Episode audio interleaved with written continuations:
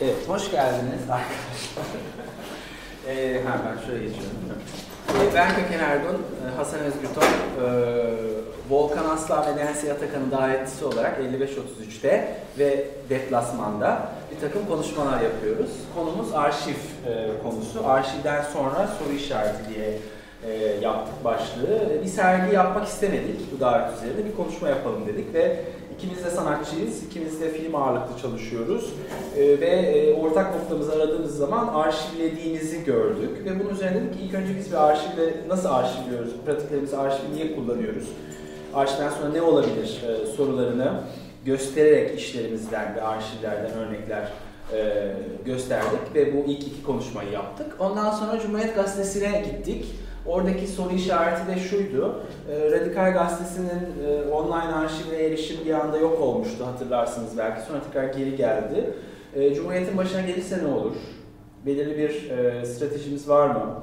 E, bir gazete arşivi ne kadar bir toplumsal hafızadır? Toplumun bundan haberi var mı yok mu? Nasıl erişilebiliyor? Bunların üzerine son derece duygusal bir konuşma yapıldı. Cumhuriyet Gazetesi'ndeydik. Şimdiki konuşmamız Bikem Ekberzade, ona geleceğim.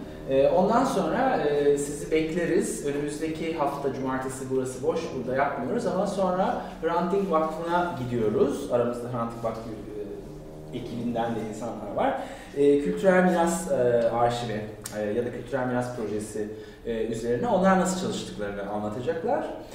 Son konuşmamızda kar nedeniyle ertelenen hafıza merkezinin konuşması. Onlar da fail meçhuller üzerine bir arşivleme çalışması yapıyorlar. Yani daha hukuki. E, hepsine bekleriz. Bunun e, sonunda da hani kaçıran arkadaşlarımız da YouTube'dan bize bir kanal açacağız. Oradan seyredebilirler.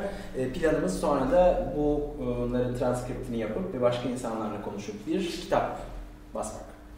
E, şimdi gelelim bugünün e, konuğuna. E, Bikem e, Bikem Ekberzade serbest çalışan bir foto muhabiri. Ee, biz kendisiyle e, yazın üzerinden tanışmıştık, e, okumuştuk. Özge Ersoy ile beraber yaptıkları bir röportaj e, spot prodüksiyondan basılmıştı, telejenik. E, ve çok e, ilgimizi çekiyordu zaten yani yıllardır böyle takip ediyorduk ve arşivden sonra konuşmasında hani kimi çağıralım dediğimizde Özgür'le bir de fotoğraf çalışan birisiyle konuşalım dedik ve e, güncel bir projesi de var. E, Refugee Project yani e, göçmenler üzerine de çalışıyor bu aralar.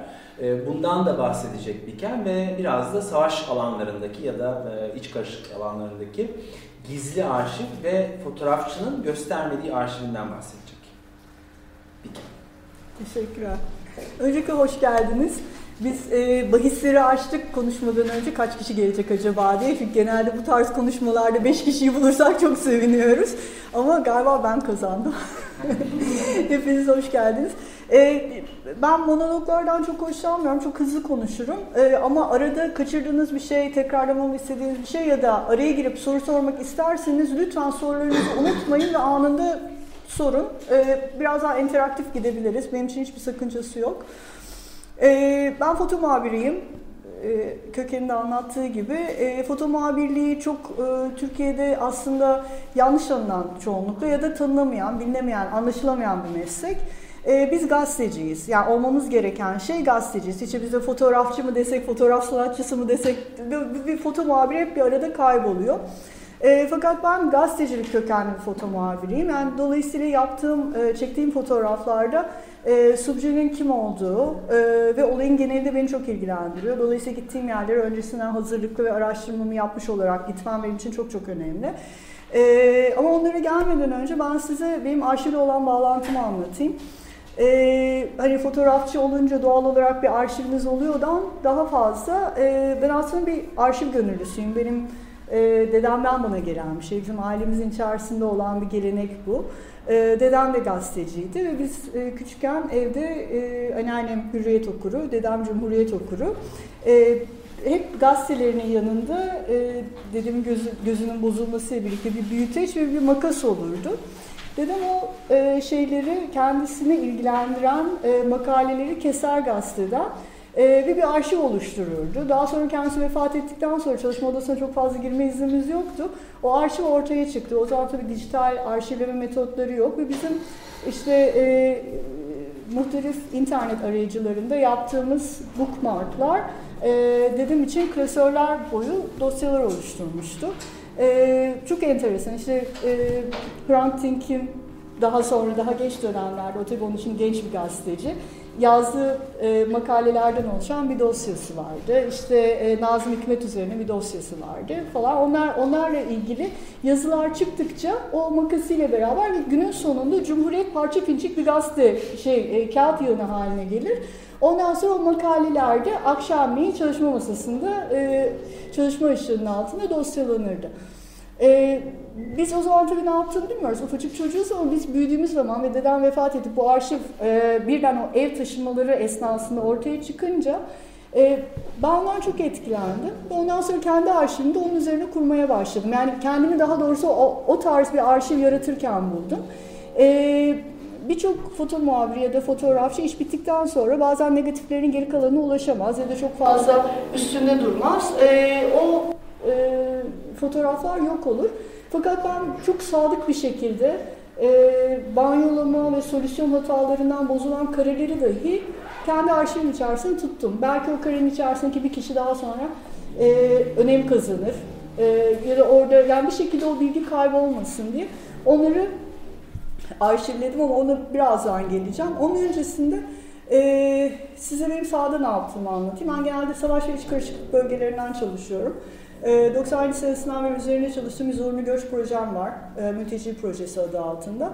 E, ve benim mülteci projesine başlamam e, asıl sebeplerinden bir tanesi de e, oradaki kişilerin hikayelerini anlatmak. Çünkü biz işte mülteci ailesi, üç çocuk, anne baba, anne baba, şimdi şöyle genel hatlarıyla bir hikaye, nereden, işte Suriyeli mülteci ailesi, biraz daha genişletilmiş. Benim derdim o değil. Benim derdim o insanların evlerinden çıktıkları andan itibaren kampa veya benim onlarla karşılaştığım herhangi bir noktaya gelişine kadar olan hikayeleri, e, aileleri kimlerdir, kimlerdendir bu insanlar, e, kaçış nedenleri, ne kadardır yoldalar, başlarına neler geldi vesaire tarzında hikayeler. Ve bunlar bunlar üzerinden de aslında e, oradaki çatışmanın boyutlarını ve resmini çıkarmaya çalışıyorum. Fotoğraf çektiğim fotoğraflar onların portreleri ya da hayatların içerisindeki daha böyle çevresel portrelerden oluşuyor ama e, bunun yanında mülteci projesinin çok ciddi bir de yazılı arşivi var. E, o da ona o, o arşivde zaten e, şimdiye kadar iki tane kitap çıkarttı. Birincisi benim birinci kitabım Yasa Dışı. Türkiye'deki e, yasa dışı e, mülteciler ve e, göçmenlerle alakalı bir kitaptı. İki tane Afrikalı kadın hikayesini anlatıyor. E, yasa dışı mülteci olur mu? Çok rastladığımız bir soru. Olmaz ama e, mültecilerin dosyaları kapandığı zaman onlar direkt yasa dışı göçmen statüsüne düşüyorlar. E, ve bu etiketlenme sonucunda da hayatları çok negatif bir şekilde etkilenebiliyor. E, her neyse o başka bir zamanın konusu. E, ama bu e, malzemeleri ben toplarken çalıştığım bölgelerde yani savaş ve iç karışıklık bölgelerinde e, benden bana farklı bir talep de geliyor genelde. Bu e, benim çalışma yöntemimle alakalı bir şey. Daha çok ben gazeteci gruplarıyla birlikte çalışmıyorum ya da herkesin gittiği haberlere koşmuyorum.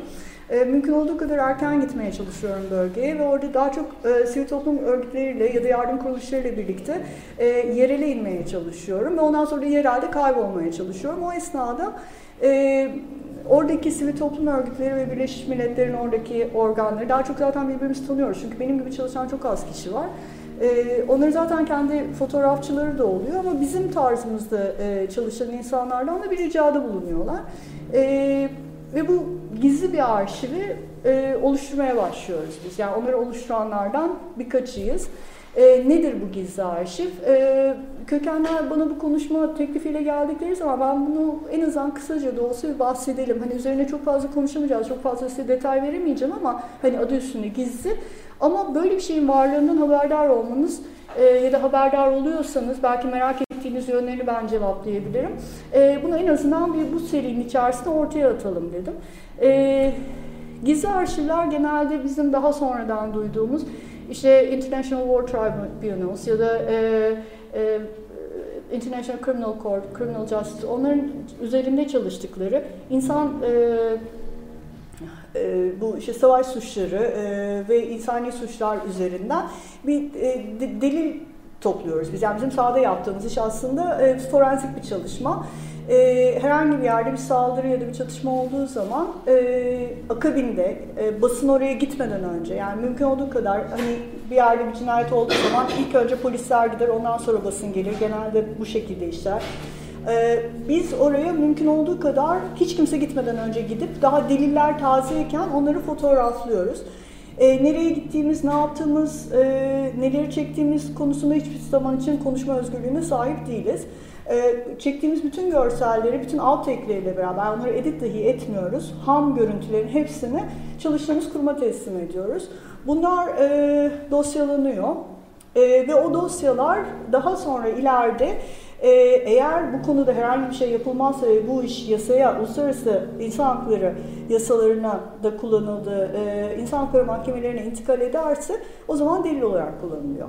E, böyle çok geniş bir arşiv var. E, bu bunda benim e, bazen yaptığım ufak tefek yani tabii ki e, organizasyonların bilgisi dahilinde e, ufak tefek bazı e, şeyler var. E, yani her fotoğrafçı bunu yapmıyor. Genelde balk olarak hatta şeyleri dahi hafıza kartlarını bile şimdi dijital çalıştığımız için direkt otomatik olarak veriyorlar ama e, ben son dönemlerde özellikle Birleşmiş Milletler'le yaptığım çalışmalarda birer kopyasını bunları saklamaya başladım. E, çünkü bunlar gerçekten çok önemli bizim orada yaşadığımız, orada yaşanan şeyler bunların %80'i de bu arada basına yansımıyor. E, çünkü politik olarak çok e, hassas olaylar oluyor bizim e, yaptıklarımız. E, bu konuda ben Darfur'da, e, Balkanlar'da ve e, Irak'ta çalıştım. E, Türkiye'de hiç böyle bir iş yapmadım. E, burada zaten böyle bir iş yapıldığını ana emin değilim açıkçası. E, fakat yarın öbür gün e, herhangi bir şeyde e, bu büyük arşivler yok olursa aynı kökenlerin işte radikal arşivi üzerine bahsediyor. En azından benim çektiklerimin birer kopyası e, saklı kalsın. Onlar ayrı gizli bir diskte, bir hard diskte duruyor. Zaten çok böyle bakıp da içinizi ferahlatan görüntüleri olmadığı için çok fazla kurcalanmayan bir hard diskin içerisinde depolanıyor. E, şimdi bu gizli arşivde siz aslında fotoğrafçı olarak e, bir makineye eklemlenmiş iki bacak olarak çalışıyorsunuz. Yani organik bir makinasınız aslında. Orada çıktıktan sonra da onlar sizin hafızanızda ama bunları hiç kimseyle tartışamıyorsunuz. Ee, hiç kimseye bu detaylardan bahsedemiyorsunuz. Neler yaşan, siz yoksunuz orada. Siz sadece işte fakat çok enteresan şeyler oluyor tabii. Ee, bunları görsellerken ne de olsa fotoğrafçısınız. Siz kendinizi işte e, ışığın geliş yönünü ya da işte o karenin estetik tarafını düşünürken buluyorsunuz. Ee, herhangi bir bu post çatışma yani dolayısıyla herhangi bir e, çok ender durumlar bölge genelde güvenliğe alınmış durumda e, ve sizi tehdit eden bir şey yok. E, orası bir enkaz açık hava müzesi ve siz orada e, deliller üzerinden daha çok sizi yönlendiriyorlar. Siz orada deliller üzerinden görüntü alıyorsunuz ama bu görüntüleri alırken de e, belki bir daha hiç görmeyeceğiniz, hiçbir yerde basılmayacak. Çünkü biz foto muhabirleri için yaptığımız işin görünülmesini isteriz. Yazar kitabının okunun, okunmasını ister. E, bizim çalışmalarımız belki hayatının sonuna kadar sadece 15 kişi tarafından gö- görünecek e, ve bir yerde bir büyük bir binanın e, arşiv odasında e, çok özel e, clearance'larla girilecek bir noktada dosyaların içerisinde tozlanıp kalacaklar. E, hatta orada büyük bir ihtimalle o fotoğrafların kimler kim tarafından çekildiği dahi belki yazmayacak. Yani bu foto muhabiri çalsa çelişkili bir durum. E, ama böyle bir arşive katkıda bulunmakta e, aynı zamanda bir o kadar önemli bence. E, şöyle... E, Bizim, e, yani benim için en azından, e, eğer bir hikaye üzerinde çalışıyorsam ben o hikayenin mümkün olan bütün taraflarını görmek isterim, bütün taraflarını duyabilmek isterim. E, bu tarz gizli arşivler üzerine çalışırken de normalde e, basının bize aktardığı kadarını bileceğimiz bir şeyi siz birinci elden görme şansına sahip oluyorsunuz. Aslında e, bir şekilde bir hikayenin parçalarını orada tamamlıyorsunuz. E, gerçekten orada ne oldu ve bunu seneler sonra e, bir şekilde kullanma şansına sahip oluyorsunuz. Bu bir ayrıcalık. Yani ben onu en azından bir ayrıcalık olarak görüyorum. E, dolayısıyla e, yani e, gelen teklifleri geri çevirmiyorum. Ama e, dediğim gibi yaptığım işin de herhangi bir compensation yani bana geri, geri dönüşü yok. Sadece orada gerçekten ne oldu ilk elden gözlemlemek dışında. Bu gizli arşiv bölümümüz. E, eğer bununla ilgili sizin sormak istediğiniz bir soru varsa alayım. Yoksa bir sonraki lütfen. Buyurun. E, çok böyle şirket mi diyeceğim, organizasyonlar var mı? Onlar size geliyor ve teklif ediyorlar. Bölgede... Yeri gösteriyor. Şurada tabii tabii.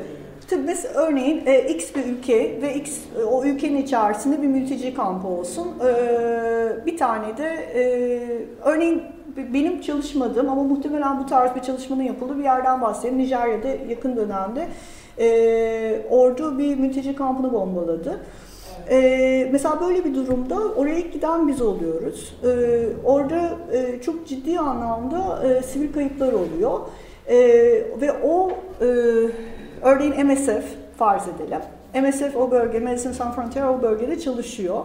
Ee, size geliyor diyor ki bir biz yarın gidiyoruz. Yani geceliğin bombalandı burası. Sabah saat 4'te yola çıkıyoruz. Bizimle geliyorsun. Ge- senden tek isteğimiz fotoğrafları çekmen. Okey tamam ben gelirim biz beraber gidiyoruz oraya. Yanımızda bir doktor oluyor. Ee, o çünkü orada cause of death onu ölüm sebebini bulması lazım. Ee, işte orada e, biz, yani ben cesetleri fotoğraflıyorum, yıkımı fotoğraflıyorum, bombaların düştüğü yerleri fotoğraf. Yani tam bir şey, forensik bir adli tıp çalışması gibi. Ee, ondan sonra e, mesela bu Kunduz Hastanesi'nin bombalanmasına ben büyük bir ihtimalle o tarz bir çalışma yaptıklarını düşünüyorum e, MSF'in hastanesi. E, çünkü daha sonra bunlar çok ciddi davaların e, altyapısını oluşturuyor. Yani sonra delil, e, yani fact finding mission diyoruz biz bunları. Sonra delil topluyorsunuz. Ondan sonra o delillerde bu e, savaş suçlarını e, açacak davaların e, görsel delillerini oluşturuyor bir şekilde. Onları kim finanse ediyor? Organizasyonlar. Tabii siz orada günlük fotoğrafçı ücretinizi alıyorsunuz. Günlük ama organizasyonlar kim finanse ediyor? MSF zaten kendisi yani her organizasyon kendi şeysi var, e, finansmanı var. Benim çalıştığım, ya bana sorarsanız e, ben çok fazla e, yani mümkün olduğu kadar bağımsız e, ve güvendiğim, bildiğim, hani e, benim çektiğim malzemelerin propaganda malzemesi olarak değil de gerçekten bu iş için kullanılacak, kendini kanıtlamış STK'larla çalışmayı seçiyorum. Zaten genelde onlar bana geliyorlar. İşte e, ya Birleşmiş Milletler birimleriyle birlikte bu işi yapıyoruz ya MSF ile birlikte ya da farklı işte çatışma bölgelerinden çalışan yardım kurumlarından herhangi bir tanesiyle. Ee, özellikle delil niteliği taşıyacak fotoğraflardan bahsediyorsak künye bilgisi az görsel kadar önemli. Bu künye bilgilerini sen fotoğrafları teslim ederken bu kurumlara veriyor musun? Yoksa farklı bir mekanizma mı işliyor? Çünkü bazen ismimiz bile belki arşivde yer olmayabilir, yer olmayabilir dedim. Oradan böyle gözlerim patlaşı açıldı. Şimdi orada bir rapor yazar. Fotoğraf, fotoğrafın sorumluluğu varsa onun da bilgi olması lazım ya. Konteks bilecek, hangi bağlamda çekildi, nerede çekildi yani bütün... Şimdi şöyle, fotoğraflara çoğunlukla hiçbir şekilde müdahale etme şansımız yok. E, caption dahi yazamıyoruz. Yani Photoshop'ta çıkıp azıcık işte e, şeyini zaten yani öyle bir görsel ham hali, ham görüntüleri veriyorsun. O bir. İkincisi e, bu görsel e, toplamayla birlikte bir tane de rapor oluşturuluyor. E, o, o işte rapor o aslında fotoğrafların künyesini oluşturuyor. O raporda zaten organizasyon oluşturuyor. İşte biz e, o tam bir şey field işte saha raporu e, ne zaman gittik, ne oldu, ne olduğu söyleniyor, biz orada nelerle karşılaştık diye çok detaylı kapsamlı bir rapor oluyor. Siz grup olarak dolaştığınız için künye bilgilerini yazacak kapasitede insanlar diye tahmin ediyorum ama asla böyle tek başınıza gitmiyorsunuz belki. Yok grup olarak. Zaten yani e, grup olarak dediğinde çok az. Genelde ben doktorla beraber çalışıyorum. E, çünkü o bana ne çekmem gerektiğini söylüyor. Bazen de kampı çok iyi tanıyan yardım görevlileri, kamp, eğer kampsa, kamp, ya bölgeyi çok iyi tanıyan yardım görevlileri bana beni belirli noktalara götürüyorlar. Yani yanımda hep birisi oluyor. Ben böyle kendi başıma şey gibi yani normal fotoğraf. Ondan sonra bir sağdan çıktıktan sonra e, sağ basını açılıyor bazı durumlarda. O zaman işte basını yaptığı iş farklı bir iş ama o, o, o iki, arada bulunan noktada orası biraz temizlenmiş oluyor. Yani orada işte hükümet işin içine girebiliyor. Onlar geliyorlar neyi göstermek istiyorlar, neyi göstermek istemiyorlar. Bazı bölgeler işte e, girilmez oluyor falan fıstık ama biz girdiğimiz zaman her yer bize açık. Şimdi geçen burada yaptığımız arşiv çalışmasında ifşanın değerinden ya da artık değerini nasıl kaybettiğinden bahsetmiştik. O yüzden ilginç geldi. Yani gizliliğin değeri ne bu işin içinde? Çok güzel bir soru. Onu da ben hep kendime soruyorum ve belki hani bu e, arşivi bir şekilde tutmam yani bir hard diskte kopyasını vermek istemememin e, nedeni de o. Yani bu iş bunlar cold case'e dönüştüğü zaman çok ileride e, belki de bir e, hukukçuyla birlikte çalışarak biz acaba bunları tekrardan açabilir miyiz? Ben benim birinci kitabımda çalıştığım iki mülteci kadından bir tanesinin dosyasını mesela Birleşmiş Milletler'de yeni delil bularak açtırmaya başardık. Ee, o yüzden e, o her zaman için benim de sordum ve havada asılı bir soru. Cevabını bilmiyorum. Ee, bir şeyim var, bir e, içgüdüsel bir cevabım var ama onun doğru olup olmadığından da emin değilim. E, fakat e, e, tecrübeden konuşmak gerekirse e, bu tarz e, görseller e, çok ciddi savaş e, suçlarını çok çok ileri seneler, çünkü bunların zaman aşımı yok. Çok ileri senelerde açılmasına e, sebep olabiliyor. O dönemde hatta tanıklar ölmüş oluyor. Yani o kadar uzun senelerden bahsediyoruz ki biz. Siz de Hrant ile çalışıyorsunuz galiba. Ha yok pardon siz miydiniz? Tamam yani siz de iyi bilirsiniz. Yani çok çok uzun senelerden bahsediyoruz. Ee, zaman aşımı olmadığı için e, o malzemelerin bir şekilde e, yani hepimizin ümidi, e, umudu bir şekilde bir yerde tekrardan kullanılacağı. Yani biz o şeyle çekiyoruz zaten. Yani ben o şeyle bu organizasyonlarla çalışmayı kabul ediyorum. Ama işte o ilk aşamadaki gizlilik hani niye immediate bir şekilde olmuyor? Çok hassas, çok çok hassas. Yani e, bunlar e, yaşanan yani savaş bölgelerinde e, durum çok farklı.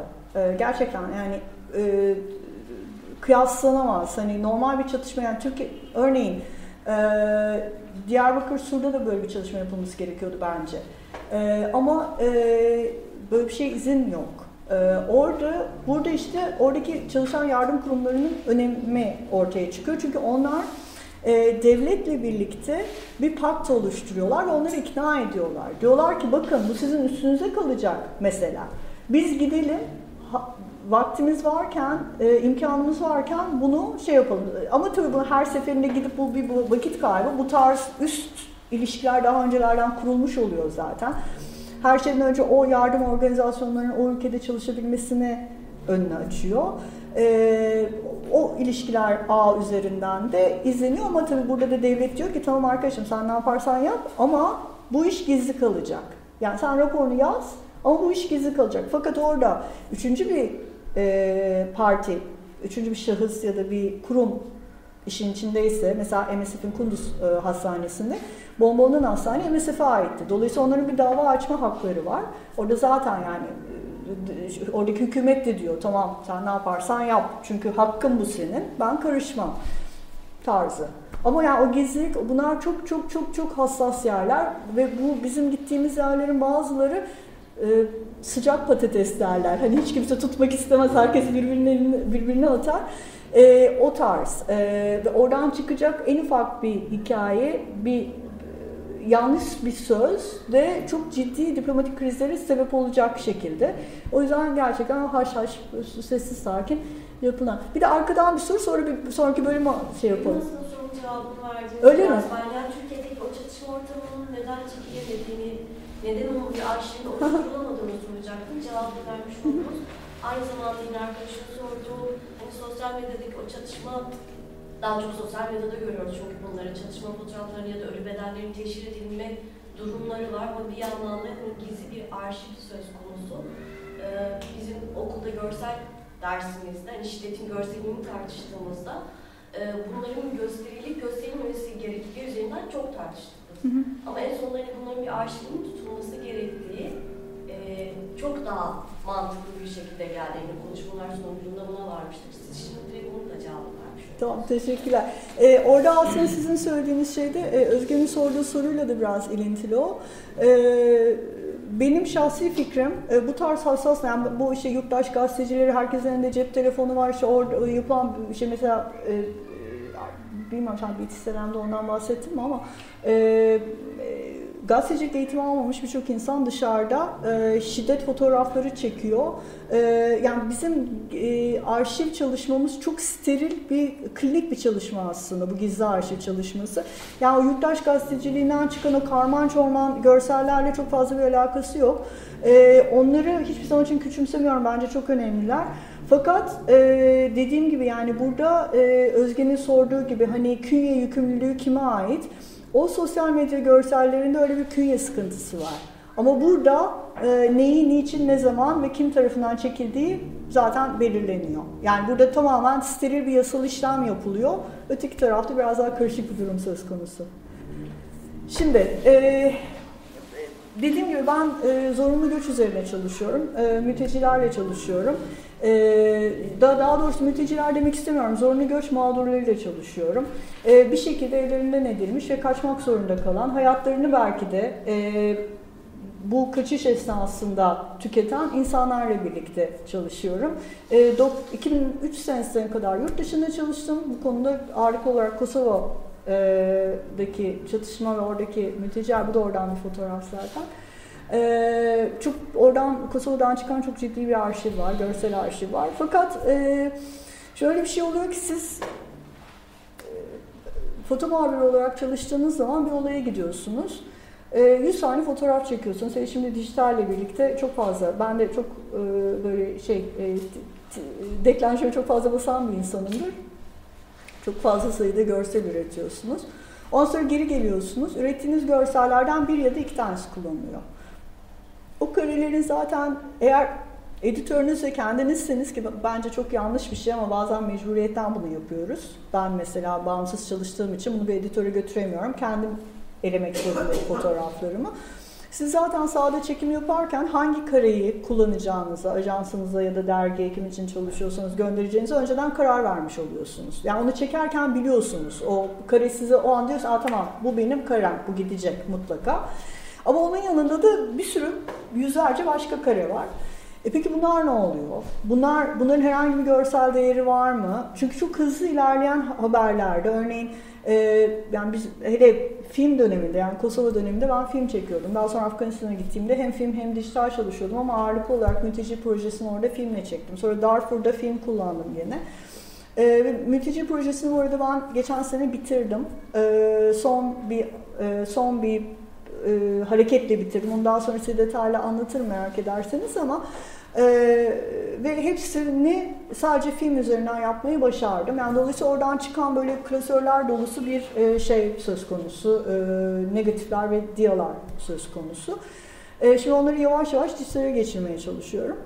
E, bu outtake diyoruz biz bunları. Yani e, 36'lık bir filmin içerisinden bir kare kullanıyorsanız 35'i outtake oluyor otomatikman ve o bir şekilde dosyalanıyor. Üzerine işte şu tarihte şurada çekildi bilmem ne işte künye bilgileri yazılıyor ve arşivleniyor. E, ama daha sonra ne oluyor? Yani benim hep e, ilgimi çeken şey oydu. Bu fotoğrafların arasında acaba benim gözden kaçırdığım herhangi bir şey var mı? Çünkü o kadar hızlı bir şekilde mesela Makedonya'da çalıştığım dönemde ufak ufak e, dijital iletiye geç, geçmiştik. Arnavutluk ben tam böyle geçiş dönemlerinde e, mülteci projesine başladım. Arnavutluk'ta çalıştığımız 98 döneminde eski usul e, sarı zarflarla çalışıyorduk. İşte e, Tren Uluslararası Havaalanı'na giden birisini bulursun eğer kuzeyde sınırdaysan. O herkesin negatiflerini toplar ve orada havaalanında e, arka çantasının arkasından sarı zarflar çıkan birisini yakalar. O mutlaka bir foto muhabiridir. Ona senin zarflarını teslim eder. Zarfların üzerine hangi ajansa gideceği yazılıdır. Çünkü o kişi ya Paris'e ya New York'a gidiyordur zaten. Sen de böylece rulolarını gönderirsin. Onlar orada banyolanır, ajansta banyolanır. Ondan sonra arşivlenir. Daha sonra istersen sen negatiflerini geri alabilirsin. Onlar kendileri seçerler, kullanırlar. Fakat Makedonya'da iş biraz değişti. Çünkü e, artık e, scannerlarımızı, tarayıcılarımızı laptopla, tabii şimdikinden çok daha kolosal aletlerle sahaya taşıyabiliyorduk ve ben sağdan çalışmaya başladım. Orada e, düzgün bir laboratuvar buldum. E, fotoğraflarımı orada, e, yani o da çok önemli. Yani kimyasalların taze olması lazım falan gidiyorsunuz ama küçük bir yer olursa eğer sizin için müsamaha gösteriyorlar. E, filmlerimi orada banyolatıp, seçimlerimi kendim yapıp tarayıp gönderiyordum. Böylece negatifler ve diyalar ağırlıklı olarak bende kalıyordu. E, bu sefer tabii seçimleri yapan editör değil benim. Ve sürekli kafamdaki soru da o. Ya acaba ben bir şey kaçırıyor muyum? Acaba tamam ben bu kare benim aklımdaydı zaten. Çekerken bu karenin bugünün vurucu karesi olduğunu biliyordum ama geriye kalanlar ne olacak? Ee, dolayısıyla bundan birkaç sene önce ben bu arşive tekrardan bir daldım. Kosova ile başladım. Ee, zaten mülteci projesini bitirme kararını da yavaş yavaş almaya başlamışım. Özellikle bu Suriye Savaşı, ondan sonra çıkan mülteci krizleri, insanların işte tekrardan e, sanki ilk defa böyle bir mülteci krizi dünya yaşıyormuş gibi ağlamaları, uğlamaları falan sonunda ben dedim ki tamam bir, bir arpa boyu bile yol gitmemişiz. Ben projeyi son bir hareketle bitiriyorum. Ama bu da benim için yeni bir kapı açtı. Çünkü bu sefer e, eski fotoğraflara dönüp acaba onlar içerisinde benim kaçırdığım bir kare var mıydı? Ve bunun arayışına girdim ben. E, dolayısıyla bütün o negatifleri ve diyaları teker teker tarayıp dijital ortama geçirmeye başladım. Onların içerisinde de haklı çıktım. Evet kaçırdığım birçok kare varmış. O karelerden bir tanesi de bu. Şimdi baktığınız zaman ben de büyük bir ihtimalle İbrahim Rugova yazısını gördüğüm zaman e, bu kareyi çekmişim. İçeride işte iki tane çocuk bunlar geri dönüyorlar. Artık bitmiş e, içerideki Kosova'nın içerisindeki çatışmalar bitmiş 99 senesinin yaz ayları. Ee, Kosova sınırları Kuzey Arnavutluk'la açılmış. Ee, mülteci aileler kamplardan e, eğer kendi imkanları varsa kendi imkanlarıyla yoksa otobüslerle Kosova'nın içerisine tekrardan nakledilecekler. İçeride de çok ciddi bir mayın temizliği yapılıyor. Ee, bu çocuklar da o otobüsün içerisindeki ailelerden birisine ait. Ben de e, environmental portraits çekiyorum. Yani işte portrelerimi bitirmişim. Takip ettiğim ailelerin çoğunluğu dönmüş. Artık böyle hani köprü fotoğraflar, projeyi destekleyecek fotoğraflar çekiyorum. Ee, siyah beyaz foto çektiğim ruloların çoğunu da zaten ajansa göndermiyorum. Çünkü ajans daha çok renkli istiyor dergilere gönderdiği için. Bunu da muhtemelen kendim için çektiğim karelerden bir tanesi. Arşivi çalış tararken buldum ee, ve e, Arnavut bir arkadaşıma gönderdim, Kosovalı bir arkadaşıma gönderdim. Üç aşağı beş yukarı üzerinde ne yazdığını biliyorum çünkü o dönem çok önemli bir sloganıydı bu. Ee, ama Arnavutça bilmediğim için teyit etmek istedim. Yazıda e, İbrahim Rugova sonunda kazandı yazıyor. Bu aslında eğer ben o zaman o dönem o hızlı editler sırasında bu kareyi kaçırmamış olsaydım belki en mülteci projemin Kosova en e, anahtar karelerinden bir tanesi olacaktı. Çünkü bu bütün Kosova'da yaşananları özetleyen bir kare. Ben size çok çok kısa bir 30 saniyelik bir Kosova özeti geçeyim. Ee, İbrahim Rugova Kosova Savaşı'nın barışçıl e, liderlerinden bir tane, yani lideri. E, iki taraf var. Bir tanesi bizim bildiğimiz e, Kosova Liberation Army, UÇK diye de e, geçen. E, bunlar silah taraftar. Bunlar diyorlar ki biz çatışmayı silahla yürütmeliyiz. Başka türlü biz e, bu işin içinden çıkamayız. İbrahim Rugova da e, Kosova'nın Mahatma Gandhi'si. O da diyor ki hayır biz e, pasif kalacağız, barışçıl kalacağız ve biz çatışmayı yani biz bu çatışmanın içerisinden böyle çıkacağız. E, barışçıl sivil direnişe çıkacağız. E, burada e, adamcağızın başına gelmek kalmadı. Zaten en sonunda akciğer kanserinden vefat etti. Çok deli gibi sigara içen birisiydi. E, o işte tedavi esnası falan da biraz şaibeli fakat e, Kosova e, sonuçlandığı zaman yani UÇK içeride savaş yani savaş daha da uzayabilirdi ama diplomasiyle çözüldü aslında Kosova ve İbrahim Rugova kazandı ve tekrardan e, başbakanlığı ona iade, başkanlığı ona iade edildi. Bu çok çok önemliydi e, ve burada yazması da bunu birisinin geri dönen mültecilerin e, Rugova taraftarı birisinin bunu otobüsün üzerine yazması, bu sloganı or orada bir şekilde ölümsüzleştirmesi çünkü bu sözel bir slogandı.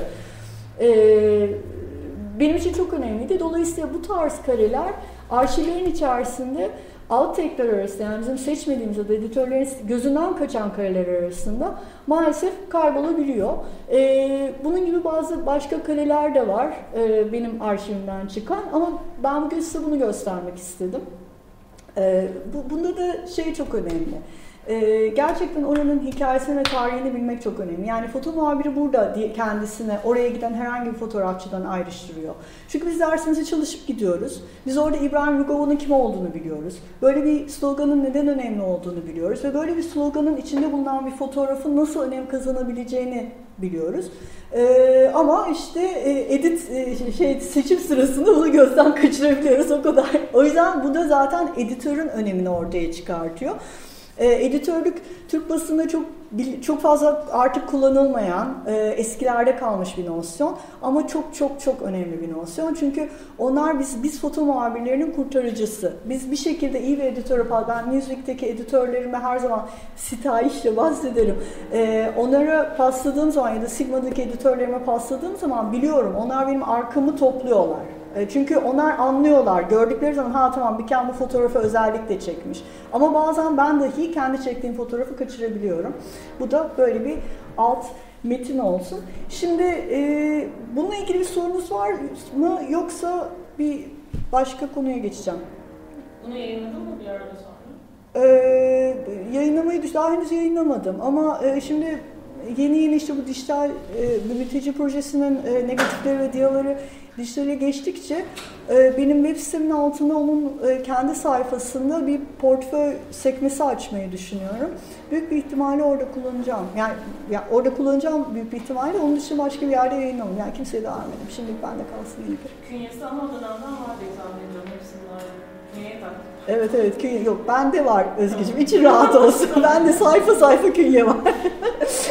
Çünkü zaten e, mülteci projesi için ihtiyacım var onlardan o künyeleri. O künyeler bu arada iki tane kitabı e, sebep oldu. O yüzden künye gerçekten çok önemli. E, şimdi size şöyle geçelim bakalım. Tamam, tekrar alt teklerden bahsedersek hep bu savaş söylemeyin de ben aynı zamanda böyle e, biraz e, alt kültürle de ilgiliyim. İşte marjinal punkçılar, rockçılar şunlar olsun dinlediğim müziklerle de alakalı. E, işime de zaten e, Boston'da yerel bir gazeteye fotoğrafçılık yaparak başladım. E, orada Boston'un böyle duvarda delik, bizim kemancı gibi bilmiyorum ben hatırlar mısınız ya da bilir misiniz? Ee, bir rock barı vardı, e, Red Scalar diye e, ve bu rock bar 1997 senesinde kapandı. Bir gece tesadüfen hiç kimseye duyurmadan pat diye kapandı. İşte kentsel dönüşüm söz konusuydu, bölge yenilenme sürecinden geçiyordu, yükselen kiralar vesaire vesaire.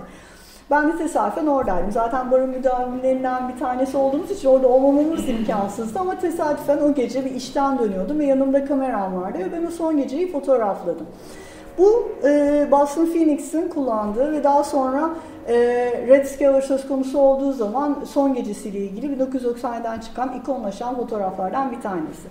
E, çok fazla kullanıldı. Ne zaman e, bu barın e, kapatılması ile ilgili bir hikaye yapılsa tekrar tekrar kullanıldı. Geçenlerde e, bunun üzerine hatta bir e, hatırlamak için hani orası kaybolmasın diye bir e, hafıza tazelemek için Facebook'ta bir sayfa açıldı. Bir senedir falan e, olan bir sayfa. Ben de bir süredir şey yapmak istiyorum. Ya şu 97'de çektiğim iki rulonun geri kalanını bir tarayayım. Hani dediğim gibi ben, benim gözüm, gözümden kaçan fotoğraflar var mıdır acaba? Onlardan da hani birkaç şeyi bu gruba postalayayım. Dolayısıyla e, çok eskide kalan, artık bazıları hayatta olmayan yüzler ortaya çıkmaya başladı. Gruptaki arkadaşlar, e, yani ben onların çoğunu tanıyorum ama tanıdığım kişiler ortaya çıkmaya başladı ve aa bu fotoğraf benim, aa bak bu buradaki kişi benmişim e, diye ve e, Volkan çok eski bir fotoğraf gösterdi. Unkopa'nın çarşısında çekilmiş buranın açılışından 1960'tan bir fotoğraf. O da benim hep çektiğim fotoğraflardaki kafamı kurcalayan ikinci sorudur. Bu insanlar kim? Ben bu insanları sonsuzluğa atfediyorum, kaydediyorum ve onlar sonsuza kadar bu negatiflerin içerisinde yaşayacaklar ama bu insanlar acaba kimdir? Ben de işte bu outtake'leri, e, yayınlanmayan fotoğrafları tarayıp sosyal medyaya koyduğum zaman o kişilerin kimler olduğunu e, bulmaya başladım. Böyle de şey e, farklı bir e, yönü var. Yani arşiv işte arşiv çok değerlidir vesaire. Bununla ilgili size bir şeyden bahsetmek istiyorum. Bir projeden bahsetmek istiyorum. Ee, Kanada'da benzer e, yani ben bir barın hikayesini anlatırken ufacık iki ruloluk karelerle bu işi yaptım ve bir sürü insan çıktı. Ee, Kanada e, ulusal arşivlerine e, birkaç ay önce e, aramaya açtı. Arama motoruna koydu ve ulusal arşivlerini herkese, bütün şeye, dünyaya açtı. E, burada çok e, enteresan bir şey çıktı. E, Kanada'nın Kanada Ulusal Arşivlerinin büyük bir bölümü e, Kanada'daki e, yerli halkın e, fotoğraflanması, belgelenmesinden e, oluşuyor. İşte 1700'ler, 1800'ler e, Kanadalı e, Native Tribes yani First Nations birinci halk orada e, şeyler yerleşiciler Avrupalılar gelmeden önce de bulunan insanlar. E, işte antropologlar ya da e, gezginler e, gittikleri yerlerde e, bazıları da e, Kanada Ulusal Arşivlerinin aynı bu işte Tarım Komisyonu'nun Amerika'da yaptığı çalışma gibi e, işte Dorothy Langen vesaire fotoğrafların olduğu çalışma gibi benzer bir çalışma da Kanada için yapılıyor. E, ve bu siyah beyaz fotoğrafların e, içinde bulunduğu korkunç ama kapalı bir arşiv söz konusu. Ancak işte araştırmacılara özel izinle açılıyor vesaire. Ee, yakın zamanda bu herkese açıldı ee, ve çok enteresan bir sonuç çıktı. Burada e, birçok e, yerli kabilenin e, bugünkü yaşayanları e, kendi ailelerinin e, büyüklerine, atalarına ait e, hiçbir fotoğrafa sahip değildiler. Ve bu insanlar kendi jenealojilerini araştırmaya başladılar, bunu bulmaya başladılar. E, ve buradaki e, arşivlerin açılmasının asıl sebebi de zaten arşivin içerisinde fotoğraflanan insanların isimlerinin bulunmasıydı. Bunlar kim? İşte künye burada çok önemli.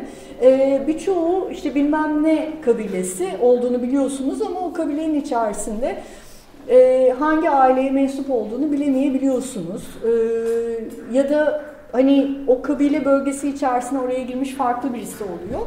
Fakat şimdi yavaş yavaş işte buna şey e, e, naming projesi yani adlandırma projesi, isimlendirme projesi diye bir şey söz konusu.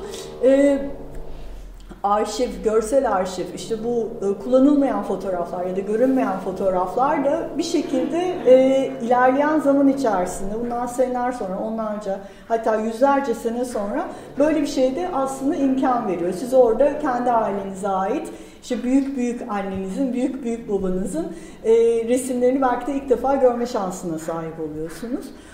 E, bununla birlikte e, outtake'ler dediğimiz yani bu seçilmeyen fotoğrafları benim e, ilgilendiren bir başka boyutu da var. O da e, tam olarak o an orada ne oldu? Şimdi star fotoğraflardan bahsediyoruz. Demin ben size benim e, Kosova fotoğrafını da gösterdim.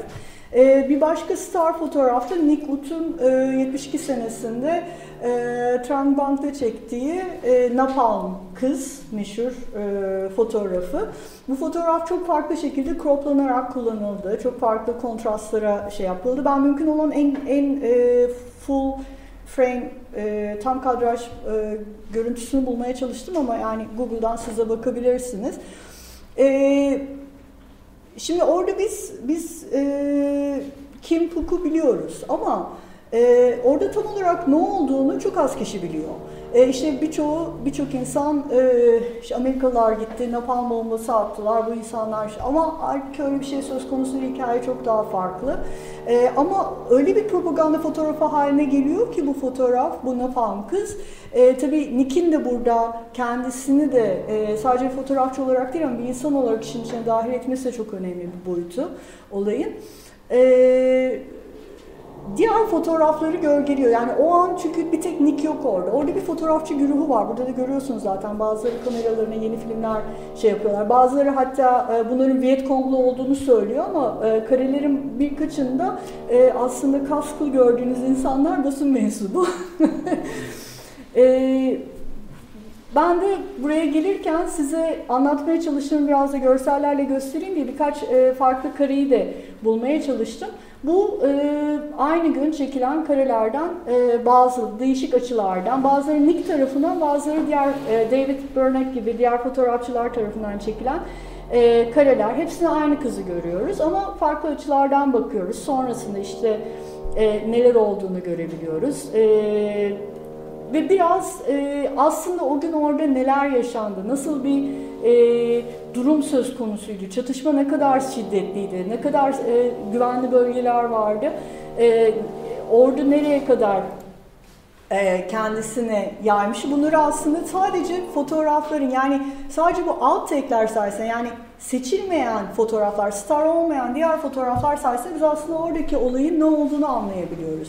Ya, dolayısıyla bu e, görünme, görünmeyen, hani seçilmeyen arşivin bir de böyle önemli bir tarafı var. Çünkü e, çok şiddetli bir şey olduğu zaman biz tak tak tak tak tak tak tak hemen peşi, peşi sıra çekiyoruz. Ve o fotoğrafları bir araya getirdiğiniz zaman aslında 35 milimetrelik bir Muybridge e, hareketli filmi çıkıyor ortaya. Ee, o, bu kadar hızlı ve bu kadar çok kare çekmemizin sebebi de bir şeyi kaçırmamak. Çünkü da, e, kenarından köşesinden girecek farklı detaylar bize aslında oradaki hikayenin ne olduğunu anlatıyor. Sözlerimi de şunu bitirmek istiyorum. e, tek bir kare fotoğraf bize sadece tarih noktasındaki e, çok sınırlı bir alanı anlatır. E, arşiv ise aslında bizim kolektif hafızamızdır. Yani o yüzden bence görsel arşivler ve onların korunması çok çok önemli. Teşekkürler.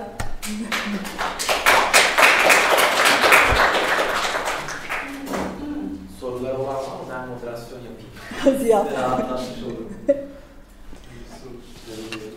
Ee, bir kare, kareler, kaçması adlandırdığınız e, yani olay ya da işte e, Şu mesela kaçan bir kare. Bu David Burnett'in şu şu şu galiba David Burnett'in karesi ve hatta bunun üzerine bir yazı yaz, bir röportaj verdi. İşte dedi aslında ben de oradaydım o şeyi Napalm kızı ben de çekmiş olabilirim ama o sırada filmim bitti, filmimi değiştiriyordu falan. Herkese ah tüh vah David yani çok özür dileriz falan ama evet kaçan kareler öyle. e, yani belki belki çok obvious bir şey sizin için ama yani en azından benim için çok belli, çok böyle net değil. Nasıl kaçıyor peki? Neden nasıl kaçıyor? Yani şey mi çok çok fotoğraf var negatif olduğu için mi görünmüyor yoksa Ha Yoksa- e, yoksa- seçim esnasında mı Evet, nasıl yani kaçıyor? Seçim esnasında oluyor Zaman, ve, ve e, nasıl değişiyor şimdi dijitalle değişiyor mu mesela bu yoksa Aslında var iki mı? tane, üç tane sebebi var onun. Ee, biri, ama en önemli sebebi zaman. Ee, orada siz seçerken o anın sıcağı sıcağına zamansızlık. Çünkü bir an önce hikaye, bizim yaptığımız sıcak haberi olduğu için bir an önce e, yetiştiremediğim fotoğraf çekmemiş, çekilmemiş fotoğrafla eşdeğer. Çünkü kullanılmıyor. Senden önce başkaları göndermiş oluyor. Zamana karşı yarışıyorsun. Dolayısıyla en hızlı şekilde orada seçtiğin fotoğraf senin zaten e, kafanda hani diyorum ya sahada işte in camera edit deriz biz ona. Mesela fotoğraflar çekerken tamam bu kareyi ben mutlaka kullanacağım dediğin kare oluyor. O bir. Hatta bazen fotoğrafçılar e, o sa- daha sahadayken şimdi dijital makinelerde işte yıldızlama e, şansın falan fıstık orada işaretliyorsun işte bunu kullanacağım falan diye. E, olayın o sıcağı sıcağına anında siz bazı kareleri bilinçli olarak çekmiş olsanız dahi insanlık hali unutuyorsunuz, görmüyorsunuz. Gözünüz o sırada onu seçmiyor, daha farklı bir şeye yöneliyorsunuz. İkinci zaman öğesi, yani birinci zaman zamansızlık aslında. İkinci zaman öğesi de özellikle bence bu İbrahim Rugova fotoğrafında olan bir şey o. Ee, ben bu fotoğrafı o zaman Sigma'ya göndermiş olsaydım, e, belki de Sigma fotoğrafı kullanmayacaktı. Çünkü neticede e, fotoğraf, şeyin üzerine yazan, e, otobüsün üzerine yazan e, Arnavutça bir slogan. Bir de ikincisi biz İbrahim Rugova'nın sonunda kazandığını Kosova Savaşı'nın hemen akabinde değil, yani biter bitmez değil, zaman içerisinde gördük. Yani gerçekten e, yani Kosovalılar bunu gördü. E, onlar biliyorlar yani destekleyen taraf bunu biliyordu zaten ama e, bunu e, ispatlayabilmemiz bir zaman aldı. O da ikincisi yani e, arşivin tekrardan bir elden geçirilmesi, belirli bir zaman sonrasında tekrardan bir elden geçirilmesi bence bu yüzden önemli. Çünkü sıcağı sıcağına kaçmış ya da kullanılmaya değer görülmemiş o dönem, o, o an için. Fotoğraflar çok daha e, ilerisinde çok daha farklı anlamlarla bizim için e, bir kazanım olabiliyor. Evet. Benim aslında bu, bunu, bunu sormak istiyordum. Acaba gözden kaçmak mı ya, yalnızca yoksa zamanla başka bir değerin kazanması mı? Aynı zamanda iki olaydan İki, ikisi de evet ikisi de var Evet. ama bunu siz o zaman söyleyemiyorsunuz. Çünkü o zaman çok sıcak sıcak bir şeyden çıkıyorsunuz ve e, yani ilk seç- seçim esnasında e, gazeteci olarak sizin için en önemli şey mümkün olduğu kadar oradaki olayı aksettiren bir kare olması. E, estetik olarak e, hani fotoğrafçı olarak ikinci şey de yani bunu yaparken de muhtelif işte estetik öğelerinden eğer faydalanma şansı varsa faydalanmış olması. E, o yüzden zaten dediğim gibi yani star kareler belli oluyor. Bir de e, bir ajansa en fazla 5 tane 6 tane kare gönderebilirsiniz. Yani eskisi gibi böyle rulolarca film göndereyim falan öyle bir şey. Zaten onlar bakmıyorlar bile. Ya da e, eski eski editörler yok artık. E, çok genç stajyerler çalışıyor. Onlar yapıyorlar bu işi ve belirli bir görsel tecrübeleri, birikimleri yok. Dolayısıyla onlara güvenmediğiniz için de mecburen kendi seçiminizi kendiniz yapma gibi bir yola başvuruyorsunuz.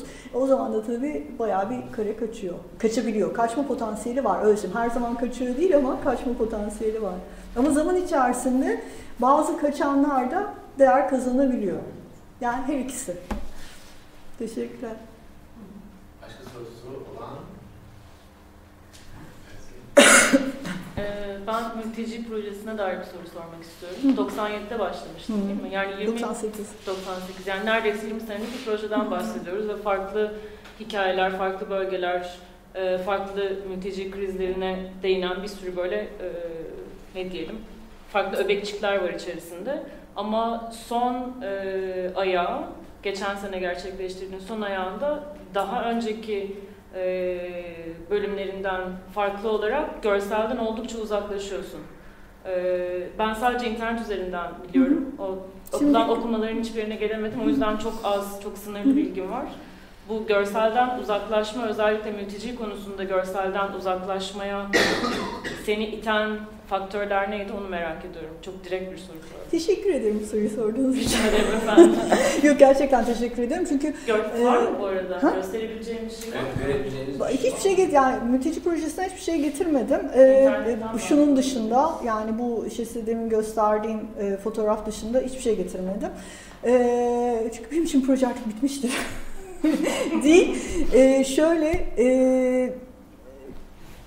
görseller anlamsızlaşmaya başladı benim için. Yani zorunlu göç üzerine üretilen gör o kadar çok fark, o kadar çok yani sanki mülteciler ilk defa bu e, 2011'den itibaren başlayan işte bu Arap e, Baharı ile beraber ilk defa tanımlanıyormuş gibi. Yani 1951'de bir Cenevre Sözleşmesi yokmuş ya da onun öncesinde yaşanan mülteci krizleri ya da zorunlu göç yokmuş gibi sanki böyle biz birden yeniden keşfetmişiz gibi herkesin elinde e, makine alan, e, kolu kolu kalem tutan herkesin gidip bunun üzerine bir şeyler yapmaya çalışması, işte e, sanatçıların, çağdaş sanatçıların bu işin içerisine dahil olması olabilirler. Hiçbir şey demiyorum yani ama çok fazla artık o kadar fazla ki ben böyle e, ölmüş eşeği bin defa tekmeleyince bin birincisi bardağı taşıran son damla oluyor. Benim için öyle oldu. Ve ben dedim ki ben mülteci projesini kapatıyorum. E, çünkü mülteci projesinin benim için bir anlamı vardı. Şöyle ben çıkıp böyle şak şak şak şak işte mülteci foto şey işte ailesi gibi yapmıyorum. Ben oraya gittiğim zaman ben o ailelerle vakit geçiriyorum. Ee, onları bir zaman içerisinde, bir zaman diliminde mümkün orada kalabildiğim kadar yani bu bir gün de olabiliyor. Bir gün boyunca bütün bir günü onlarla da geçirebiliyorum ama bu çok ender. Daha çok geri gidiyorum, geri gidiyorum, geri gitmeye çalışıyorum. Bir de kendi finanse ettiğim bir proje olduğu için tabii bir sürü zorlukları var ama dı ama e, benim amacım mümkün olduğu kadar onları e, tek bir güne değil bir zaman içerisinde onların hayatlarını e, belgeleyebilmek. E, zaten Kosova böyle bir süreçti. Oradaki aileleri yani o kamplardaki ailelerin çoğunu ben tanıyordum. Onlar da beni tanıyorlardı. O yüzden sınırlar açıldığı zaman Kosova'ya girme konusunda hiç zorluk yaşamadım. Çünkü o çekişire çekişire birisinden birisi beni arabasını alıyordu ya da geri getirebiliyordu. Onun dışında Birinci kitabımı yaparken yasalı 3 sene ben o kadınlarla birlikte yaşadım. Yani Suad ve Zimbabwe'yle biz neredeyse birlikte yaşadık. Ee, yani bu gerçekten e, zorunlu göçü anlatabilmen için bence bu süreye ihtiyacım var. Çünkü zorunlu göç bir gecede overnight olan bir olay değil. Yani bunun bir altyapısı var. Orada bir e, içeride kaynayan bir şey var ve bunun sonucu olarak göçe itilen insanlar, göç mağdurları var. Göç etmek zorunda kalan insanlar var ve bu illa bir savaş ya da çatışma olmak zorunda değil. Şu andaki bence en büyük e, insan hareketlerinin sebebi iklim değişikliği. Yani bunu da zaten ben ikinci kitabım Darfur'da biraz işledim. Yani oradaki savaşın asıl kaynağı iklim değişikliğiydi, küresel ısınmaydı, e, kaynakların yok olmasıydı vesaire. Ve bunun üzerine e, etnisitenin e, politize edilmesiydi, etnisitenin silahlandırılmasıydı, birbirlerine karşı e, polarize edilmeleriydi. E, yani dolayısıyla şimdi sen böyle çalışınca, böyle bir çalışma sistemin varken birden e, konu seksi olduğu için herkesin bu havuza dolup Ee, işte gelsinler ya tabii ki yani çok önemli. Bence mülteci konusunu konuşmak için hiçbir zaman geç değil. Ama bu kadar çok konuşulurken ben kendi sesimi orada fazla, zaten benim sesim değil yani mülteci projesinde ben yokum. Ee, fotoğrafçı olarak da çok fazla orada şey yapmayı sevmiyorum. Yani benim projem demekten çok hoşlanmıyorum ama orada çünkü oradaki insanlar çok önemli. Benim bahsettiğim, e, konuştuğum, hikayelerini anlattığım insanlar çok önemli e, benim için. Dolayısıyla yani böyle bir şeyde ben o sesi fazla buldum. Yani o sesin çok fazla e, bir artık e, etkisi olacağına inanmadım. Yani mülteci projesi bir etki tepki projesiydi. Yani yeter artık arkadaşım yani böyle bir durum var. Bakın 44 bin kişi e, iki ülkenin arasındaki insansız bölgede hapis.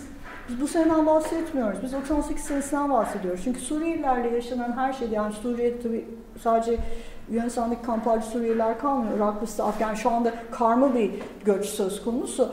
Ama o dönemde de e, Kosovalı Arnavutlarla aynı şeyleri yaşadık. Yani 98 senesinde yaşadık. Biz bunu Birinci Dünya Savaşı'nda yaşadık. Onun öncesinde yaşadık. Yani bu hep olan bir şey e, ve sanki böyle e, yeniden e, şey yapılmış gibi işte bir de çok popüler ve çok seksi bir konu olunca dediğim gibi ben e, çok fazla öyle popüler şeylerin içerisinde de onu tutmak istemedim ve dolayısıyla dedim ki tamam bu kadar fazla iş yapılıyor. O zaman ben bu işi bitireyim ve o kadar böyle görsel zehirlenmesi yaşadım ki onun için de hiç fotoğraf kullanmamak ama tek bir fotoğraf o da benim tesadüfen e, işte o çektiğim e, patlak botun fotoğrafı ve mülteci, bütün mülteci projesi arşivinin de tek dijital karesi odur. O da geçişlerin karesi oldu. E, onu kullanarak ve bir metin yazarak ve bu 20 senelik projenin birazcık seslerini ve hikayelerini kullanıp o metnin içerisine onu dahil ederek e, Crossings'e geliştirim. Belki onu şurada size gösterebilirim e, eğer ilgilenirseniz. E, Crossings'in de zaten e, hani okumalara gelmedim dedi yani çok da önemli çünkü e, onun ana fikri zaten biliyorsun e, internet üzerinden mümkün olduğu kadar dijital olarak var olması. Hani belki o yüzden e, tek dijital fotoğrafın da geçişlerin fotoğrafının olması da belki e, o yüzden biraz daha hani anlamlı oluyor. Ha, pardon yanlış yazdım.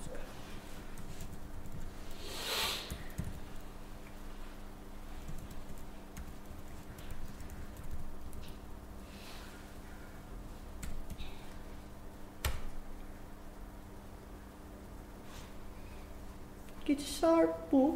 Şu full ekran nasıl yapıyoruz? Şöyle yapıyoruz. Ee, burada fotoğrafı kapatan bir metin var. Böyle blok bir metin kullandım ben. Acaba ha, galiba büyütebiliyoruz.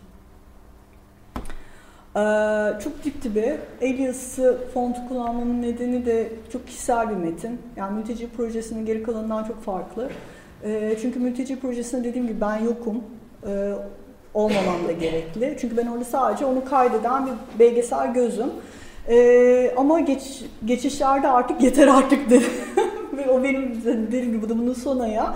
Bu e, bende mülteci projesinin bıraktığı izler ve onun içerisindeki hikayelerden oluşan bir metin. Modüler e, gidiyor. Yani e, e, benim amacım bunu çok büyük bir duvara e, baskıyla e, ve insanların geçtiği bir yerde yani bu billboard olabilir, bir binanın duvarı olabilir e, çıkartmaktı. Hani insanlar geçerlerken oradan bir cümleyi dahi alabilseler içinden, bir kelimeyi dahi alabilseler o gün bütün gün o kelime onlarla birlikte kalsın. Yani bütün metni okumak zorunda değiller. E, ama sonra metni okuyan arkadaşlarım metnin e, aslında e, işin en kuvvetli tarafı olduğuna karar verdiler ve bunu dediler biz okumasını, canlı okumalarını yapalım. Sonra biz canlı okumalarını yapmaya başladık. Gerçekten çok iyi e, geri dönüşler aldık. E, canlı okumalar esnasında da arkalarında bu iş gözüküyor zaten. E, hiçbir zaman için fotoğraf, e, yani çok çok ender durumlar dışında hani proje tanıtım dosyasının kapağı gibi e, fotoğraf kendi başına ve üzerinde metin olmadan gözükmüyor. Çünkü zaten çok kıymetli bir fotoğraf da değil yani e, kıyıya vurmuş patlak bir bot. Yani biz onların e, Didim'den Kosa geçmeye çalışan mülteci bir ailenin e, mülteci bir e, şey zorunlu göç mağdur bir grubun e, altında olan bir botu olduğunu benim anlatmamla biliyoruz. E, ama e, dediğim gibi hani çok böyle e, estetik ya da haber değeri olan e, daha binlerce fotoğraf arasında çok çok da önemli bir fotoğraf değil. E, sakin bir fotoğraf, hiç insan yok üzerinde. Ve onu kapatan e, benim kustuğum, resmen kustuğum bir yazı var. E, ve biz o yazıyı canlı okumayla biraz hayata geçirdik ama canlı okurken canlı okumalarda da tek bir ses olmasın dedik. Bir kadın ve bir erkek olsun. E, hatta benim isteğim odur ki bir sonraki canlı okumalarda bir kadın, bir erkek, bir trans birey olsun vesaire. Yani bunu genişleterek e, çünkü herhangi bir e, cinsi kimliğe e, hapsolmasın, herhangi bir e, lisana hapsolmasın. Biz bunu şimdiye kadar altı lisana çevirdik. E, bu dillerden bir tanesi de Arapça. En, zor, en çok zorlandığımız da o, o dil oldu zaten. E, altı dilde bunun okuması var. Daha sonra işte insanları her seferinde canlı okumaları davet edemeyeceğimiz için nasıl ulaştırabiliriz diye bir videosunu e, yani farklı minik bir çok basit, çok ultra basit bir video animasyonunu yaptık. Yaptım. E, bu da işte mülteci projesinin sonu. En sonunda geldiğimiz nokta budur.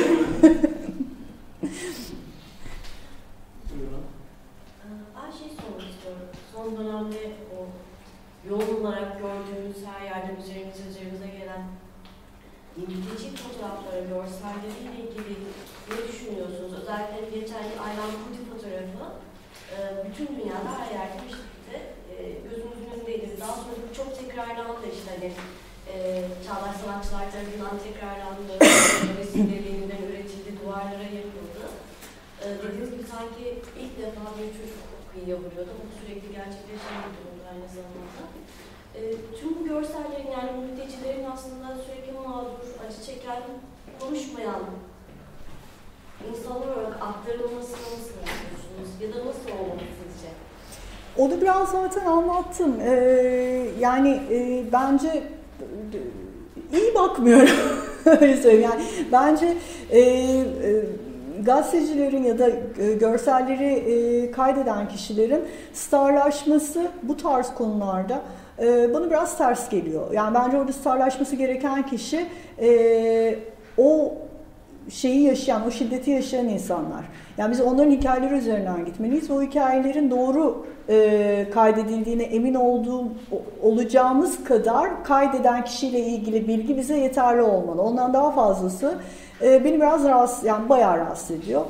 E, ikinci sorunuz Aylan Kürdi fotoğrafı ile ilgili ve onun benzeri fotoğraflarla işte bir benzerine e, ben bu ay e, hatta Özge ile de konuştuk. E, İstanbul Art News'e yazdım. E, bu e, Carlo cinayetinden sonra ortaya çıkan e, fotoğraftaki o işte Carpaccio bilmem ne falan böyle işte şöyle sanatçı böyle bilmem. Ya yani insanlar e, bence e, sanatın e, çağdaş sanatın daha ağırlıklı olarak e, bu işin içerisinde yer almaya çalış yer almak isteği e, ya ben bir çağdaş sanatçı değilim. Çok fazla o e, ortamın içerisinde de değilim. Ama bana şöyle geliyor.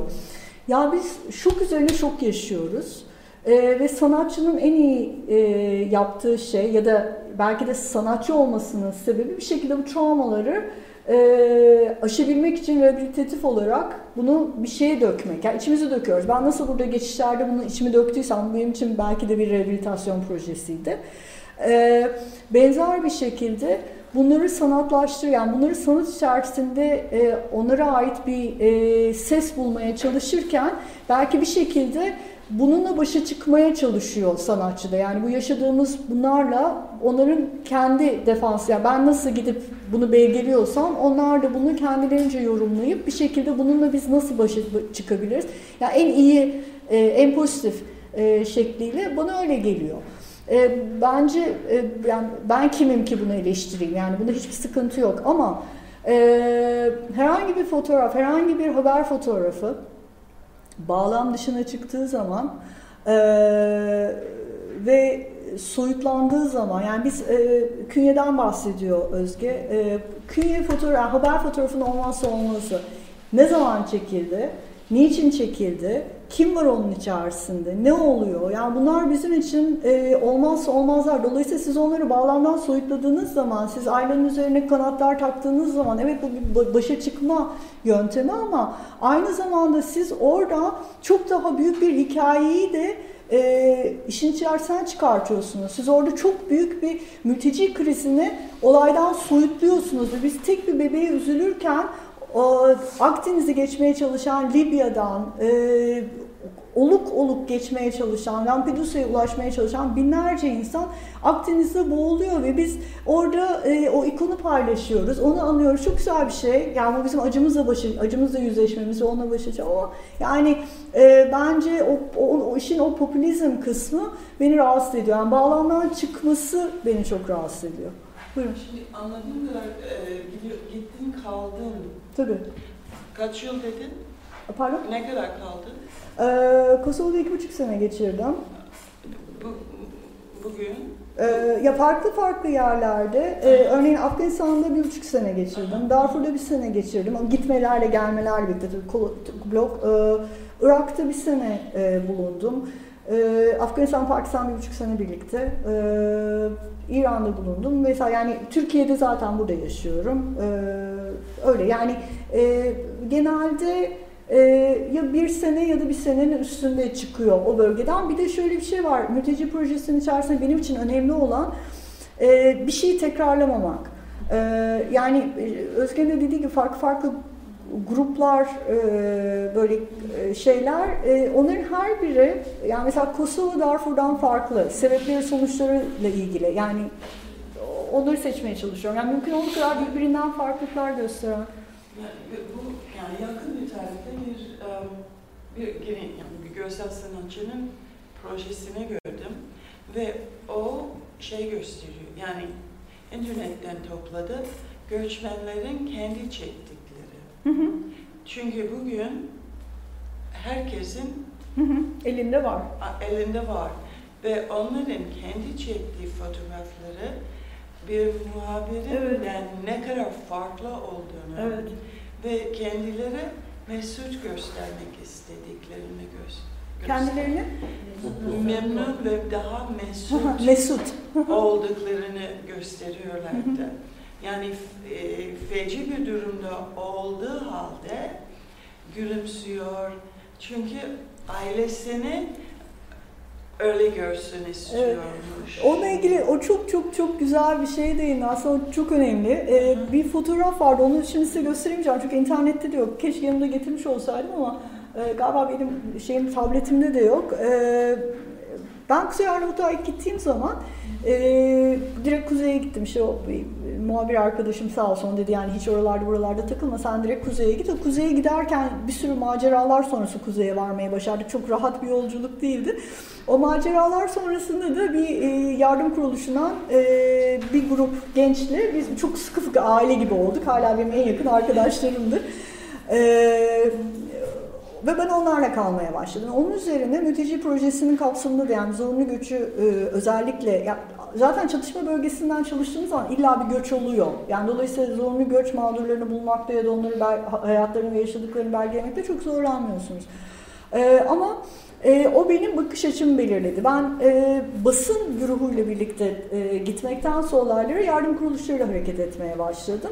E, o başka bir günün konusu e, nasıl değiştirdi ama e, e, ilk ben Kukez'e gittiğim zaman Kuzey Arnavut'a tek gazeteci bendim. E, fotoğrafçı gaz bir tane bir e, adamcağız e, gelmişti benden bir hafta önce. O da hemen sınırdan geçip Kosova'ya girmişti. Ee, onun dışında hiç kimse yoktu. Ben e, bir haftalığına falan gitmiştim. Bir ay kaldım orada. O zaman da böyle cep telefonu yok evinde bir haber veremiyorsunuz. Ben biraz gecikeceğim diye işte kontörlü telefonlar, muhtarın telefonu falan öyle idare ediyorduk. Ee, oradaki aileler ilk beni şey yapan, şaşırtan şey dediğiniz gibi yani insanların hayat dolu olmasıydı mültecilerden bahsediyorum. Oraya sığınan, e, Kosova'daki çatışma başladıktan sonra Arnavutluğa e, gelmeye başlayan ilk gelen aileler ama nasıl kötü şartlarda yaşıyorlar, nasıl kuyu bir kış. Bizim bu son geçirdiğimiz kar furyası her gün orada. E, ısıtması olmayan e, boş okul binaların içerisinde işte bazılarının hatta naylon cam bile yok. Daha sonra işte yardım kuruluşları oraları tamir etmeye çalışıyor falan. İçeride sobalar yanıyor. Herkes işte bir tane fokurdayan bir çaydanlığın etrafında toplanıyor. Ben de bütün günümü onlarla geçiriyordum. Benim de yanımda işte kameralarım var. Onlarla sohbet ediyorum. Arada sırada fotoğraflarını çekiyorum. Orada bir, e, bir e, Besart diye ufak bir çocuk vardı. O büyüdü sonra iki sene boyunca. O da kocaman bir genç, ufak genç oldu. E, çok yaramazdı. E, arada sırada ya bu bir şey aslında e, ya, o zorunlu göç mağduru çocukların yaşadıkları psikolojik travmalar sonucu gerçekten inanılmaz e, hyper oluyorlar, çok hareketli oluyorlar, çok yaramaz oluyorlar. Ee, çok böyle çok gürültücü oluyorlar ve sizi e, kamplara gittiğiniz zaman e, şey yapamıyorsunuz. Yani bazen önünüzü göremiyorsunuz. E, ama bu e, sadece çocukluğun verdiği bir yaramazlık değil. Bütün o yaşadıklarının sonucu olan bir şey. Ee, ve orada kadınlar böyle sanki ben gitmişim Kosova'da onların köylerinde oturuyoruz bir çaydanlığın etrafında kakara kikire sohbet ediyormuşuz gibi. Ee, hayat normal akışında devam ediyor. Ben besardım babaannesine dedim ya nasıl yapıyorsunuz siz bunu? Yani nasıl mümkün mü böyle bir şey? Gerçekten siz neler geçirdiniz ben biliyorum her gün ailenin farklı fertlerinden aynı hikayeyi dinliyorum ki hani e, çünkü şöyle bir şey de var e, zorunlu göç mağdurlarıyla çalışırken e, hikayelerin doğruluğu bu çok önemli. Bazen e, hikayelerinin yeteri kadar e, kendilerine bir koruma statüsü sağlayacağını düşünmeyenler halbuki çok yeterli olduğu haliyle anlatsalar abartıya ya da böyle şeyleri klişelere kaçmaya başlıyorlar. O yüzden farklı farklı biz mesela Suad'ın dosyasını benim birinci kitapta yasa dışına o, o sayede açabildik. E, çünkü Suat da böyle kalıplara kaçıp e, içerisinde tutarsızlıklar oluşturmuştu hikayenin ve Birleşmiş Milletler'de yok bu yalan söylüyor diye dosyayı kapatmıştı. Daha sonra 3 sene boyunca Suat'la burun buruna yaşayınca detaylar çıkmaya başlayınca biz yeni delillerde dosyayı açtık. İşte bir de böyle bir şey hani kronik yalan da bir problem. Ee, ama şimdi o aileden biz artık o kadar aileyle iç içeyiz ki e, öyle bir şey söz konusu değil. Yani anlattıkları hikayeler ben düşünüyorum ya o zaman tabii ben 20'li yaşlarda genç bir kızım benim için böyle kabul edilebilir şeyler değil. Aman Allah'ım diyorum yani siz nasıl bu travmayla yaşıyorsunuz? Çok güzel bir şeydi. Biz gülmeyi bırakırsak onlar kazanır demişti bana Vesaire babaannesi. Yani gülme aslında bir direniş biçimi gerçekten. Ben moderatör olarak ee, şeye katılmıyorum. Ee, imajların ikonlaştırılmasında çağdaş sanatçının ya da fotoğrafçının özel, tekil bir suçu olduğuna katılmıyorum. Suçu? Suçu ya da sorumluluğu olduğuna katılmıyorum. Yani bu toplumsal bir problem. Ayrıca Aylan Kürdi'nin imajı ya, ikonlaşmasında ne olsun? Hakikaten çok korkunç bir imaj. Yani çok korkunç bir realite. Onu durduramazdınız zaten. Ee, ama e, sanat tarafından kötü kullanılan imajlar fotomuhabir tarafından da kötü kullanılıyor. Yani şey diyebilir mesela o örneğini verdiniz ya e, Napalm bombasındaki ha. tek bir fotoğraf var. O tek bir fotoğraf bambaşka bir hikaye anlatıyor ve fetişize ediliyor. O aslında Ayla Kürdi gibi bir çocuk. Hani orada onun bir şeyi var. Tabii, ilk defa ben bilmiyordum e, o serinin başka fotoğrafları olduğunu. Şimdi oraya geleceğim, tekrar arşive geleceğim yani. Şimdi e, bu tek fotoğraf başka bir hikaye, bir de diğer fotoğrafçıların aynı zamanda çektiği ya da aynı fotoğrafçının aynı zamanda çektiği öbür şeyleri de gösterdiniz. Yani mesela bir tanesine bakabilir miyiz tekrar? Tabii. Yani şimdi burada mesela hakikaten savaşçılar gibi gözüküyor arkadakiler. Yani foto muhabiri bunu seçmiş ama foto muhabirinin orada suçu yok orada. Çünkü savaşçı gibi gözüküyorlar ama bir tanesine baktığınızda hani e, daha belli oluyor mesela. Bunların aslında foto öbür, öbür resimdeydi e, daha çok. Hani e, konteksti daha fazla anlamaya başlıyoruz. Ve burada e, aslında e, foto muhabirleri de e, şey yapıyorlar yani sanki bunu stage ediyorlarmış gibi. Yani sanki bunu oynatıyorlarmış gibi. Sanki bunu kullanıyorlarmış gibi. Yani bu kötücüllük aslında etrafta çok olan bir şey. Ee, yani mesela işte şeyi kullandığı gibi Zeynep Sayın'ın bir kitabı vardır. İmgenin pornografisi de yani imgenin pornografik hale getirilmesinde sorumlu aramak biraz zor bir şey. Ee, bunu haber kanalında yapıyor, ee, New York Times'ın editörü de o fotoğrafı seçiyor. Ve bu kaygı çok güzel bir noktaya değindi aslında. Bu fotoğrafla ilgili, Napalm Girl'la ilgili e, 2016'da yaşanan bir çatışma var. Şöyle, e, Facebook e, bunun e, yayına e, uygun olmadığı, olmayan bir fotoğraf olduğuna karar veriyor ve sansürlüyor. E, bu aslında çok eski bir e, tartışma bu e, şeyle alakalı, fotoğrafla alakalı. Çünkü 1972'de Nick Wood bu fotoğrafı çektiği zaman e, AP'de aynı endişe var. Diyorlar Allah bu çıplak biz e, çıplak e, şey e, vücut vermiyoruz. Pornografik bir fotoğraf, çıplak bir kız çocuğu bedeni söz konusu kesinlikle yayınlanamaz. Fakat orada E, AP'nin editörü, işte editörlerin önüne geri dönüyoruz. AP'nin editörü e, ayağını sıkı basıyor ve diyor ki burada diyor çıplaklığı aşan çok daha önemli bir şey var. E, biz burada yanmış bir kız ve yani yangından kaçan bir kızdan bahsediyoruz. Yani biz burada napalmı anlatmaya çalışıyoruz. Şimdi o günün biraz öncesine gidersek Wood e, Vietnamlı bir fotoğrafçı. AP'ye çalışıyor. E, kardeşini Vietnam Savaşı'nda kaybetmiş. E, bulundukları bölge Viet Cong bölgesi. Güney Vietnam Amerikan destekli şeylerle e, napalm atıyor bulundukları yeri. Fakat oraya napalm bombasını düşürenler aslında e, Güney Vietnamlı ordunun yani Amerikalılar atmıyor o napalmı. Vietnamlar kendileri atıyorlar.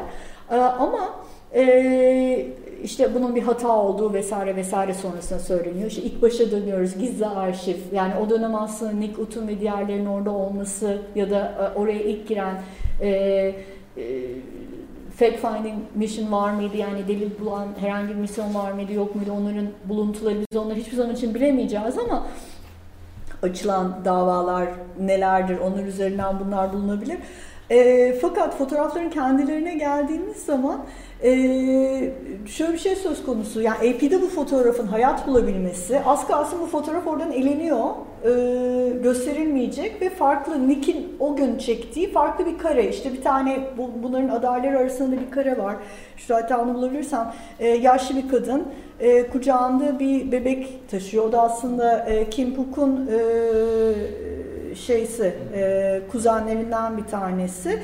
Bebek 10 gün sonra ölüyor. O da çok kötü, e, biraz e, düşük rezolüsyon bir fotoğraf ama arka kısmı çok kötü yanmış çocuğun. E, bir 10 gün sonra işte hayatını kaybediyor vesaire. Her neyse e, bu e, fotoğrafçıların yani orada bulunan basının orada bulunmasının nedeni e, o bölgede bir çatışma olduğu haberi geliyor. E, bir bombardıman olduğu haberi geliyor. İçeride işte Vietkonglar var. Yukarıdan da e, Güney Vietnamlar e, bombalıyorlar deyince ilk giden ekibin içerisinde bayağı geniş bir ekip var işte onun içerisinde. İşte David Burnett Time'e çalışıyor, Nick Wood AP'ye çalışıyor falan yani zaten e, bunlar daha çok işte Amerikan e, basını, şey çok güzel bir kitap vardır. E, The Uncensored War diye Vietnam Savaşı'nı anlatır. Oradaki basının e, e, ve belki de Irak öncesi, hani bizim Irak'ta bizim jenerasyon çok ciddi yaşadı ama bunun öncesi aslında aynı argümanlar Vietnam döneminde de yapılmıştı. Ee, hani görsellerin savaşın yönünü değişir. Yani bu e, Napalm kız aslında savaşın yönünü değiştiren bir fotoğraf. Çünkü ondan sonra sivil e, kayıplar ön plana çıkmaya başlıyor. Ve bir, bir sene sonra zaten Pulitzer e, Nikut'a ödül veriyor. Her neyse burada e, Oraya gittikleri ilk erken fotoğrafları gördüğümüz anların hepsi Google'da artık var çoğu. E, bütün kareyi ya ben Nick'e de yazdım hatta dedim ki ya ama zaman şey biraz geç yazdım. Zaman değişikliği yüzünden e, henüz cevap gelmedi. Gelirse eğer biz bir şekilde onu internetten ya da bizim Facebook event sayfasından duyururuz. Bu dedim rulonun komple halini görme şansın var mı? Yani öncesindeki ve sonrasındaki kareler nelerdir? Onların bir kısmını AP'den bulabiliyorsun. Ee, orada bir tipik bir şey. Uzakta bir köy var. İşte napalm bombaları atılıyor. Ateş topları. Birkaç bazıları e, renkli çekilmiş renkli çalışmış bazı fotoğrafçılar. Dolayısıyla orada siz o ateşin yani kırmızısını, sarısını vesaire görebiliyorsunuz. Siyah beyazlı onu şey olarak görüyorsunuz. Hani çok e, beyaz ondan sonra arkasından çıkan dumanlar şeklinde falan. Her neyse. Ee, sonra birden siviller koşmaya başlıyor. Yani onların aslında e, hani e, medyanın orada olması, basının bu arada o dönemde medya yok, basın var. Bu medya sonralaştı, sonradan basının evrimiyle alakalı bir kelime. E, basının orada olması e, ve birden sivillerin çıkması işte zaten Vietnam Savaşı'nı değiştiren noktalardan bir tanesi o. Çünkü diyorlar ki aa biz burada siz burada Vietkongları bombalamıyordunuz, askerleri değil siz burada sivilleri bombalıyordunuz ve buyurun tesadüf eseri ki biz bu aileyi burada fotoğrafladık falan filan. Yani böyle zaten hikayenin ondan sonra e, geri kalanı ortaya çıkmaya başlıyor. Cevapladı mı soruyu? Kim siz mi sormuştunuz? Cevapladı mı? Kim siz mi sormuştunuz? Sen, sen miydi? Ha yani o fetişleşme olayı da işte orada e, aynı 1972'de yapılan o işte e, biz e, çıplak beden e, fotoğrafı kullanamayız e, bizim beynimize işlenen onu AP kurallarından bir tanesi. 2016'da Facebook tarafından, Zuckerberg tarafından çıkıyor ortaya ve Norveçli bir e, editör, e, bir Norveç gazetesinde e, e, baş editörlerinden bir tanesi de hatta adamcağızın ismini Ahten galiba hatırlamayacağım ama şeyde Guardian'da e, çıkan bir e, makale var. E, bulabilirsiniz. Bu Napalm Girl ve şey diye e, censorship diye çıkarsanız 2016'da yayınlanan makale var. Orada ismi yazıyor. E, çıkıyor ve diyor ki e, 2016'nın ya şey pardon e, yeni dönemin aslında Mark Zuckerberg e, en etkili yani bu etkili de tabii negatif e, altyapısı olacak editörlerinden bir tanesi. Gerçekten öyle yani biz bunu telejenikte de konuştuk. Hani e, biz aslında artık editörler bizler olduk. Halk e, sivil toplum işte toplumun kendisi. Biz çünkü karar veriyoruz. İşte o e, çatışma anında ya da artık her yer e, savaş alanı zaten. İşte gösteri anında çektiğimiz fotoğraflardan hangisini koyalım hangisini koymayalım hangisi daha çok like alır hangisi daha sansasyonel hangisi daha pornografik. Onları biz karar veriyoruz e, ratingler üzerinden giden bir şey. O da başka bir günün tartışma konusu ama e, o da işte e, yani Napalm kızda 72'de yaşadığı şeyi tekrardan sens sansür tartışmasını 2016'da tekrardan pornografi tabanlı yaşıyor. Şimdi soruma geleyim o zaman. Gel. sorum vardı. Şimdi arşive geri dönersek, şimdi gizli arşiv dedik tamam ona bakmıyoruz. Görünmeyen arşive bakabiliyoruz. Bazen canınız istediği zaman fotoğraf sanatçısı ya da video sanatçısı ya da benim mesela Betselem'de yaptığım gibi Betselem İnsan Hakları Örgütü'nün arşivine girdim. Onları hiç kullanmadı, hiç işlerine yaramayan, medyaya hiç işle, e, işletmedikleri şeyleri ben aldım ve burada insanlara gösterdim mesela, paylaştım. Ee, şimdi e, sen olarak soracağım, siz değil. Sen e, bir e, grupla çalıştıktan sonra o grupla bir takım e, ilişkiler kuruyorsun. Arkadaş oluyorsun, beraber yemek yiyorsunuz, gülüyorsunuz, ağlıyorsunuz. E, sonra fotoğraflarını bir şekilde kullanıyorsun ve biz onları görüyoruz. E, ama sen o arşivi tamamını onlara veriyor musun ya da gösteriyor musun? Nasıl bir ilişki kuruyorsun? Subjektlerinle. Evet, çektiğin ee, insanlarla. Ya Suad'la Zimbabwe ile paylaştık tabii ki onlar yani çok istiyorlar zaten fotoğraflarını. Ee, ben kitap çıktıktan sonra onları birer kopyasını verdim. ee, zaten yani hani önemli olan orada o şeyde hangilerini kullandığımızla ilgileniyorlar. İşte biraz güzel gözükmek istiyorlar falan ama ya ben onlara dedim yani siz beni unutun. Zaten bir süre sonra o kadar çok yani hayattan öyle bir keşmekeş var ki bir süre sonra siz istediğiniz gibi duvardaki sinek oluyorsunuz. Bir sıkıntı olmuyor. Siz artık orada hani önce ah diken bir kamera işte saçlar başlar taranıyor, güzel kıyafetler geliyor. Ee, bir kere, iki kere, üç sene boyunca her gün kendi hazır bir süre sonra zaten novelty e, bitiyor. Ve artık o kırılma noktasını yaşayıp içeriye girebiliyorsun. Ee, zorunlu göç mağdurlarıyla alakalı e, birçok aileyle tekrar karşılaşma şansım olduğu zaman verdim. E, yanında götürdüm en azından. E, bazılarını tekrar bulamadım. E, bazılarını şimdi artık çok e, ileri e, dijital transferler falan söz konusu olduğu için o bölgede çalışan yardım kuruluş arkadaşlarıma onları vermeleri, benden rica edenler özellikle e, benim Darfur'da bir e, tamamen kendi kendini belirleyen bir fixer'ım vardı. Bir gün geldi bir mülteci kampında bana dedi ki ben senin fixer'ın olacağım. İyi tamam hadi ol bakalım diye. 17 yaşında çok bıçkın e, keyifli bir arkadaştı. O çok istiyordu fotoğraflarını. Onları ben sonra Emanuel'e gönderdim. Birleşmiş Milletler Yüksek Komiserliğine çalışan bir arkadaşla o kampa bakıyorlardı. Onlar verdiklerini söylediler. Ama e, bu benim şahsımla alakalı bir şey. E, çok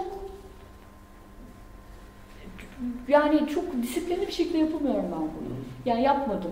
Ama e, öyle bir şey oluşturuyorsun ki böyle bir retorik oluşturuyorsun ki sen o insanlarla birlikte bir e, samimiyet oluşturuyorsun. O samimiyet içerisinde veriliyor ama soruyu sormamın ikinci bir sebebi var. Yani etik, yani çekenle çekilen arasındaki etik ilişki ve sonra vicdani ilişkiden öte fetişizme de geliyor tabii o yani imajın kaçırılarak kullanılması. Çünkü ruh çalıyorsun bir şekilde. Yani bazı insanlar fotoğraf e, çok ufak bir anekdot anlatayım. Bunu bana Boris Groys anlatmıştı. Çok gülmüştük o şeyde. İran'da bir e, molla e, fotoğraf yasaktır diyor. Çünkü fotoğraf çekme anında ruhunu hapsediyor diyor. Ama flashla fotoğraf yasak değil. Çünkü flash patladığı anda ruh ölüyor. O anı almak okey. Cin. Evet. Şimdi bu fotoğrafta zaten videodan farklı olarak böyle bir patlatma şeyi durum var. Neyse. Şimdi sormamın sebebi e, arşivin toplumsal hafızaya girmesiyle ilgili sormaya çalışıyorum. Yani şimdi e, senin çektiğin resimler e, sende kalıyor, hard diskinde kalıyor. Arşivini gösterdiğin editör bir ya da iki tanesini seçiyor. E, onu tek e, bir şekilde gösteriyor. Ama arşiv kalıyor. Şimdi arşivi e, ne kadar topluma dağıtıyorsun onu merak ettim. Yani çektiğin insanlara vermiş olabilirsin. Bir ikincisi sen arşivi açmayı düşünüyor musun? Ya da böyle şeyler yaptın mı? İşte Özge'nin sorduğu soruya geri dönüyorum.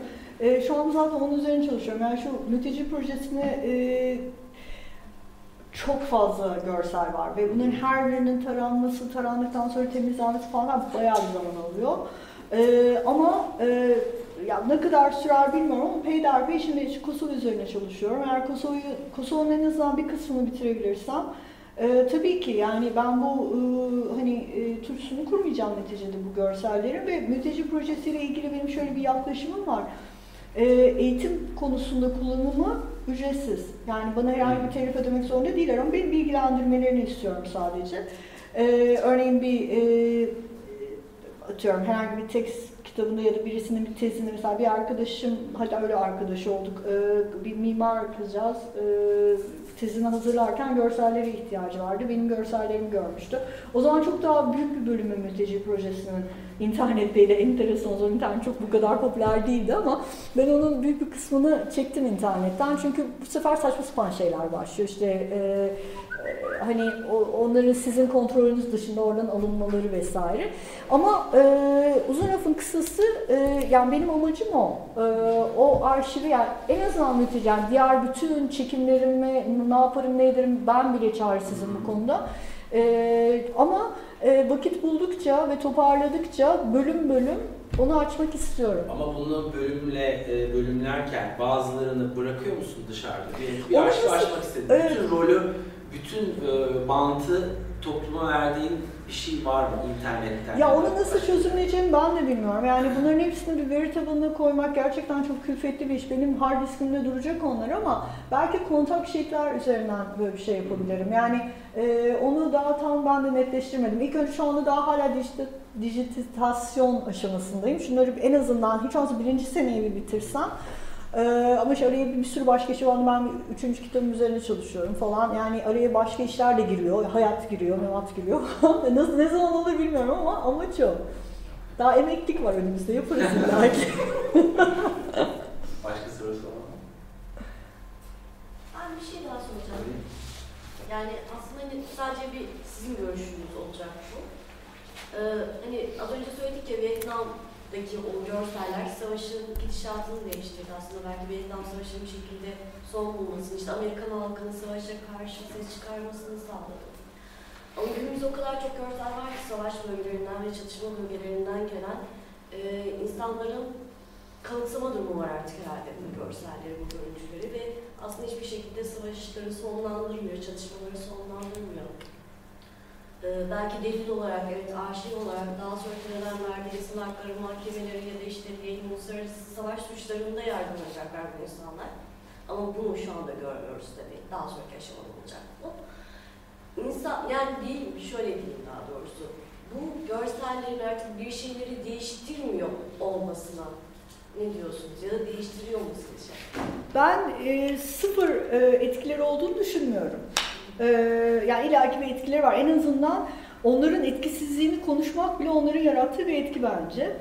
Ee, ama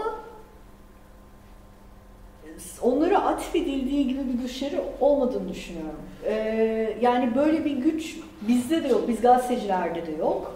Ee, yani hiçbirimiz, yani Nick Wood kendisi söylüyor, ben şans eseri oradaydım ve bu gerçekten kendisi bütün samimiyetiyle bunu senelerce söyledi. Yani Napalm kız çok şans eseri bir fotoğraf. Çok şans eseri bir yakalanan bir kareydi.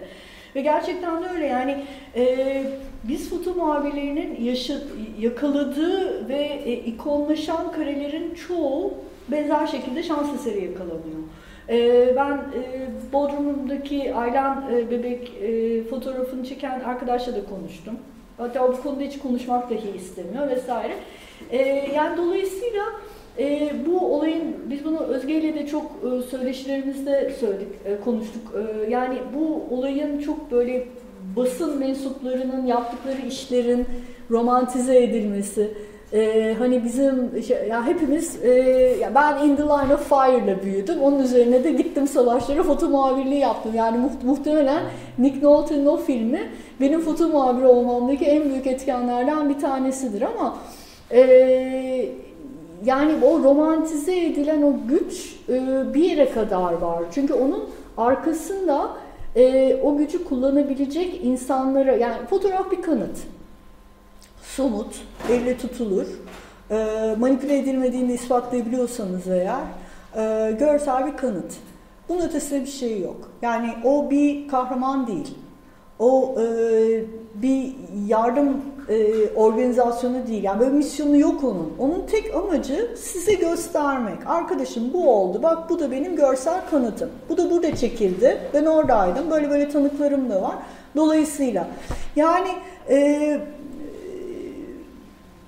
Şimdi mesela işte bu Instagram'daki yok efendim filtrelerde fotoğraf manipülasyonuydu falan da filan da bilmem ne işte bu Aylan Kurdi'nin üzerine kanatların eklenmesiydi, çağdaş sanatçıların bunları kullanmasıydı. Demin söylediğim yani bu fotoğraflar e, bağlamlarından çıkartıldıkları zaman popülerleşme pahasına aslında etkisizleştiriliyorlar. Yani benim e, bir foto muhabiri olarak inandığım şey bu.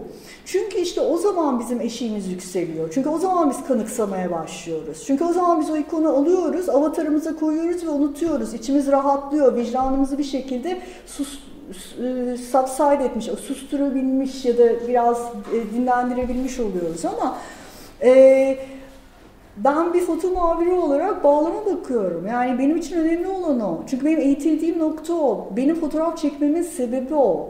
Ben ona eğer bir bağlam içerisine verebiliyorsam bu fotoğraf burada çekildi. Çünkü burada o gece böyle bir olay oldu. Bu kadar kişi öldü. Ölenlerden birisi de bu çocuktu.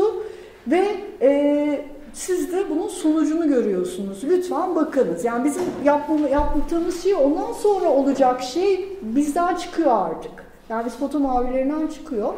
Ee, ve işte dediğim gibi yani bu farklı nedenlerle bağlam dışına çıkartıldığı zaman da ee, olabilir, yapılabilir. Neden yapılmasın? Ama işte Meyselas'ın Molotov adamında da olduğu gibi ki ben bunu e, bayağı detaylı bir şekilde bu ayki İstanbul Art News'a yazdım. Ee, tekrarlamamak için üzerinden geçeceğim. Yani bu şey e, gerçekten anlamsızlaşıyor. Bence anlamsız, boşlaşıyor, içi boşlaşıyor çünkü. Evet bir ikon oluyor, işte çeyne yüzü direnişin ikonu oluyor. E, Molotov adam e, direnişin ikonu oluyor. Aylan işte zorunlu göçün ikonu oluyor. İnsan İko çarmıha düşünüyor. İnsan çarmıha gerilişi ilk e, suçun ikonu oluyor ve bu, bu ikonlar içerisinde biz böyle hayatımız olduğu gibi devam ediyoruz. Hiçbir şey değiştirmiyor. Ama e, arşiv ve o arşivin e, doğru doğru doğru kelime değil çünkü doğru relatiftir ama o arşivin olması gerektiği gibi kullanıldığı zaman bir şeyler değişebiliyor. Çünkü bir kitap çıktığı zaman ortaya e, siz e, bir şeyin arka planını anlamaya başlıyorsunuz. Onu öğrenmeye başlıyorsunuz. Ve bence öğrenme ikinci hatanın e, önündeki en büyük engeldir.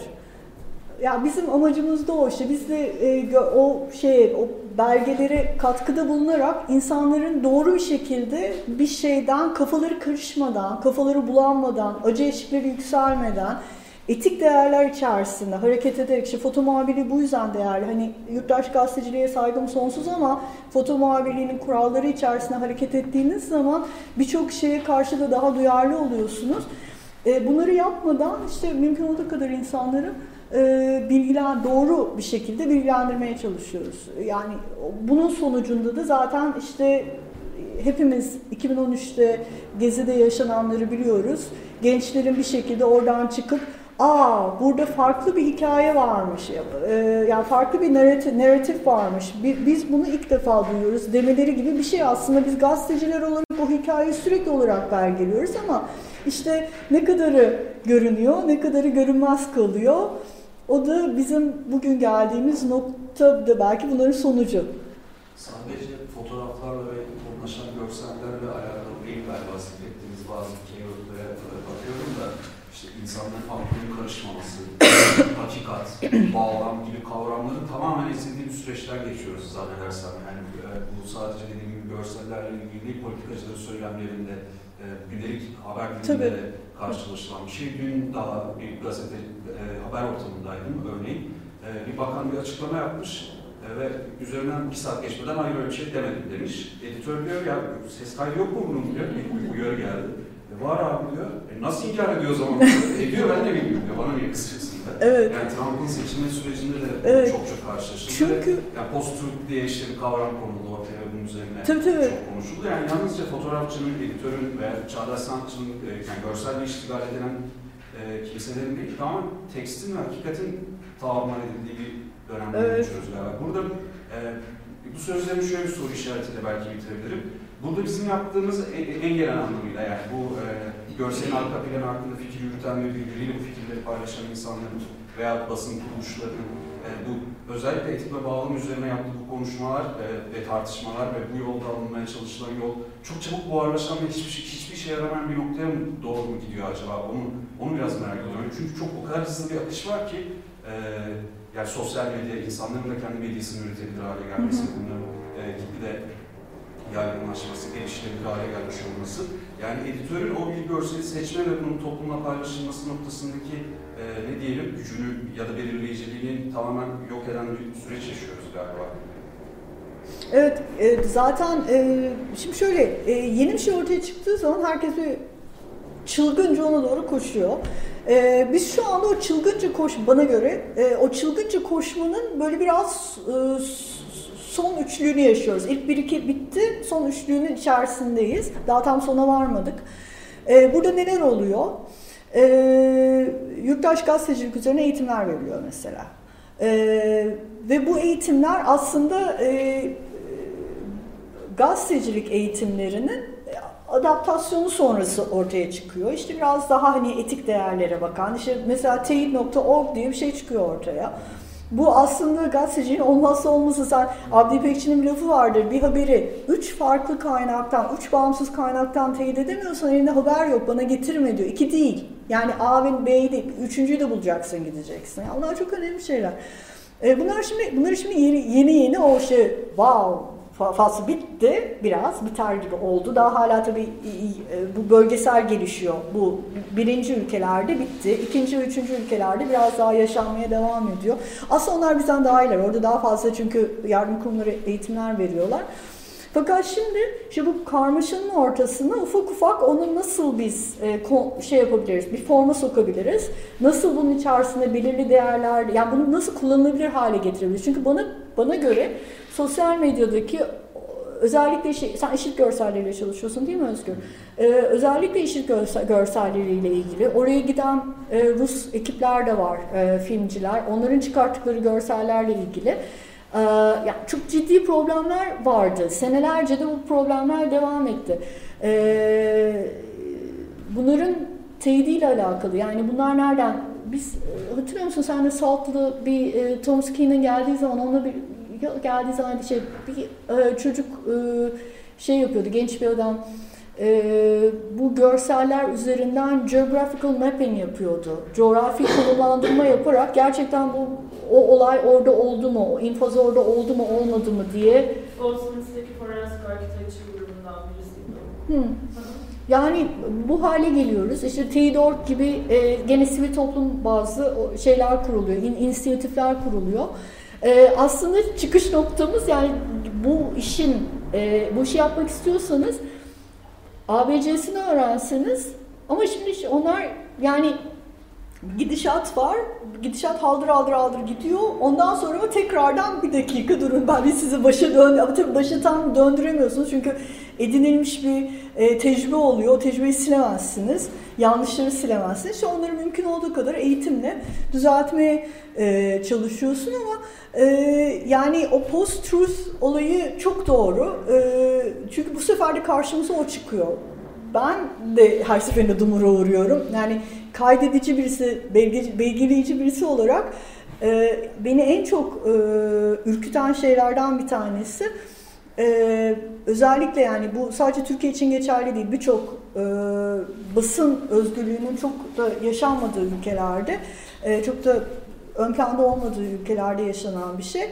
E, gazeteciler kendi arşivlerini tuttukları malzemeler yüzünden sorumlu olabiliyorlar. Bana çok saçma geliyor. Çünkü e, sen gazeteciysen senin arşivinde her türlü malzeme olmalı. Çünkü sen bir hikaye yaparken o hikayeyi İngilizce'de bir kelime, e, terim vardır. Bend over backwards. Yani belini kırarcasına arkaya kadar şey yapıp e, eğilip mümkün olan bütün açılarıyla yapmak zorundasın. Yani o tek tek bir taraftan anlatamazsın. O zaman subjektif taraflı bir masal anlatıyorsun. Sen onu istemesen de, karşı tarafı kabul etmesen de, sevmesen de, hoşuna gitmese de o tarafı da onun içerisine. Yani e, ve dolayısıyla e, mesela e, atıyorum e, daha çok işte ETA ve İRA ile çalışan İspanya ve İrlanda'daki e, gazeteciler e, kendi işlerinde e, devletin yayınladığı basın bültenleri de var. E, İRA ve ETA'ya ait olan komünikler de var. Yani bu olmak zorunda. Eğer sen işin üzerine bir hikaye yapıyorsan tabii ki de izlemek zorundasın. Şimdi ismi değişti. Yeni bir tane basın. Ha? Rumia. Onu da izlemek zorundasın. Ondan da bir şeyler arşivinde bulundurmak zorundasın. Çünkü e, eğer olmazsa Bataclan'daki saldırıyı çözümleyemezsin. Yani ya da işte bizim e, Reyna saldırısını çözümleme yoluna gidemezsin. Dolayısıyla e, bu beni ürkütüyor. Hani e, kayıtta olan bir şeyi e, yok hayır ben öyle bir şey söylemedim deme. Çünkü öyle bir zamanda yaşıyoruz ki artık ee, aslında belki de ben de boş boşuna konuşuyorum bir saattir. Çünkü arşivin e, bir kullanılabilirliği belki mevcut toplumda yok. En son söylenen söz geçerli. E, ve bu da çok ürkütücü bir şey. Çünkü e, bir şey oluyor, X bir şiddet vakası oluyor. Arkasından bir demeç veriliyor, bir demeç veriliyor, bir demeç. Son demeç hepsini bastıran oluyor. O da tabii e, işte insanların algısıyla alakalı e, neye inanmak istedikleriyle alakalı. E, ve ben bana kalırsa e, bilginin çok fazla e, e, yok hayır e, şey yapıldığı, değersizleştirildiği ve tamamen işte işlevinin dışına çıktığı çok tehlikeli bir şey. Ama tabii ben bunu e, klasik akım gazetecisi olarak söylüyorum. E, yani sosyal medyanın dinamikleri çok daha farklı işliyor. İşte belki o yüzden arşiv bir direniş aslında. Arşiv, kütüphane, koleksiyon bunların hepsi yani bir toplanma merkezleri. Evet. Bunlara karşı bir direniş. Direniş kullanılıyor ve, mu kullanılmıyor bilmiyoruz ama. E, direniş bence biraz kuvvetli bir kelime. Aslında yani ben kendi arşivim olduğu için direniyor gibi hissetmiyorum ama e, hafızayı hafızaya ha? Sağlam alma. Sağlam al, hafızayı sağ evet. Sağlı, evet sağlam alma. Yani kendimizi sağlam alma, garanti almak. Hafızayı yani kullanır. Evet, belki kullanır sonra. Ya hafızayı tutunmak, unutmamak gibi bir şey. Çünkü evet. bence buradaki bütün bunları bunların içerisindeki en korkunç şey unutmak. Evet. Ya o zaman zaten... İşte arşiv olunca unutuyorsun. Son. En azından o arşiv demokrasinin kılıcı gibi önüne evet. geliyor. Başına sallanıyor ve böyle arada sırada hiç beklenmedik bir zamanda patladığını önüne bırakılabiliyor. Tabii burada o da başka bir zamanın tartışması ama arşivi kimin kaydettiği de çok önemli. O da farklı bir konu. Onu siz zaten bazı yerlerde ya konuştunuz ya da konuşacaksınız. BT Seven'de konuşmuş olmalısınız. BT Seven'de konuştuk. Evet. Yani arşiv kaydeden de tabii çok önemli. Yani o yüzden gazetecilik ve bağımsız gazetecilik, yani kuruluna bağlı etik yapılan gazetecilik bence çok çok önemli. Teşekkürler çok teşekkür arkadaşlar.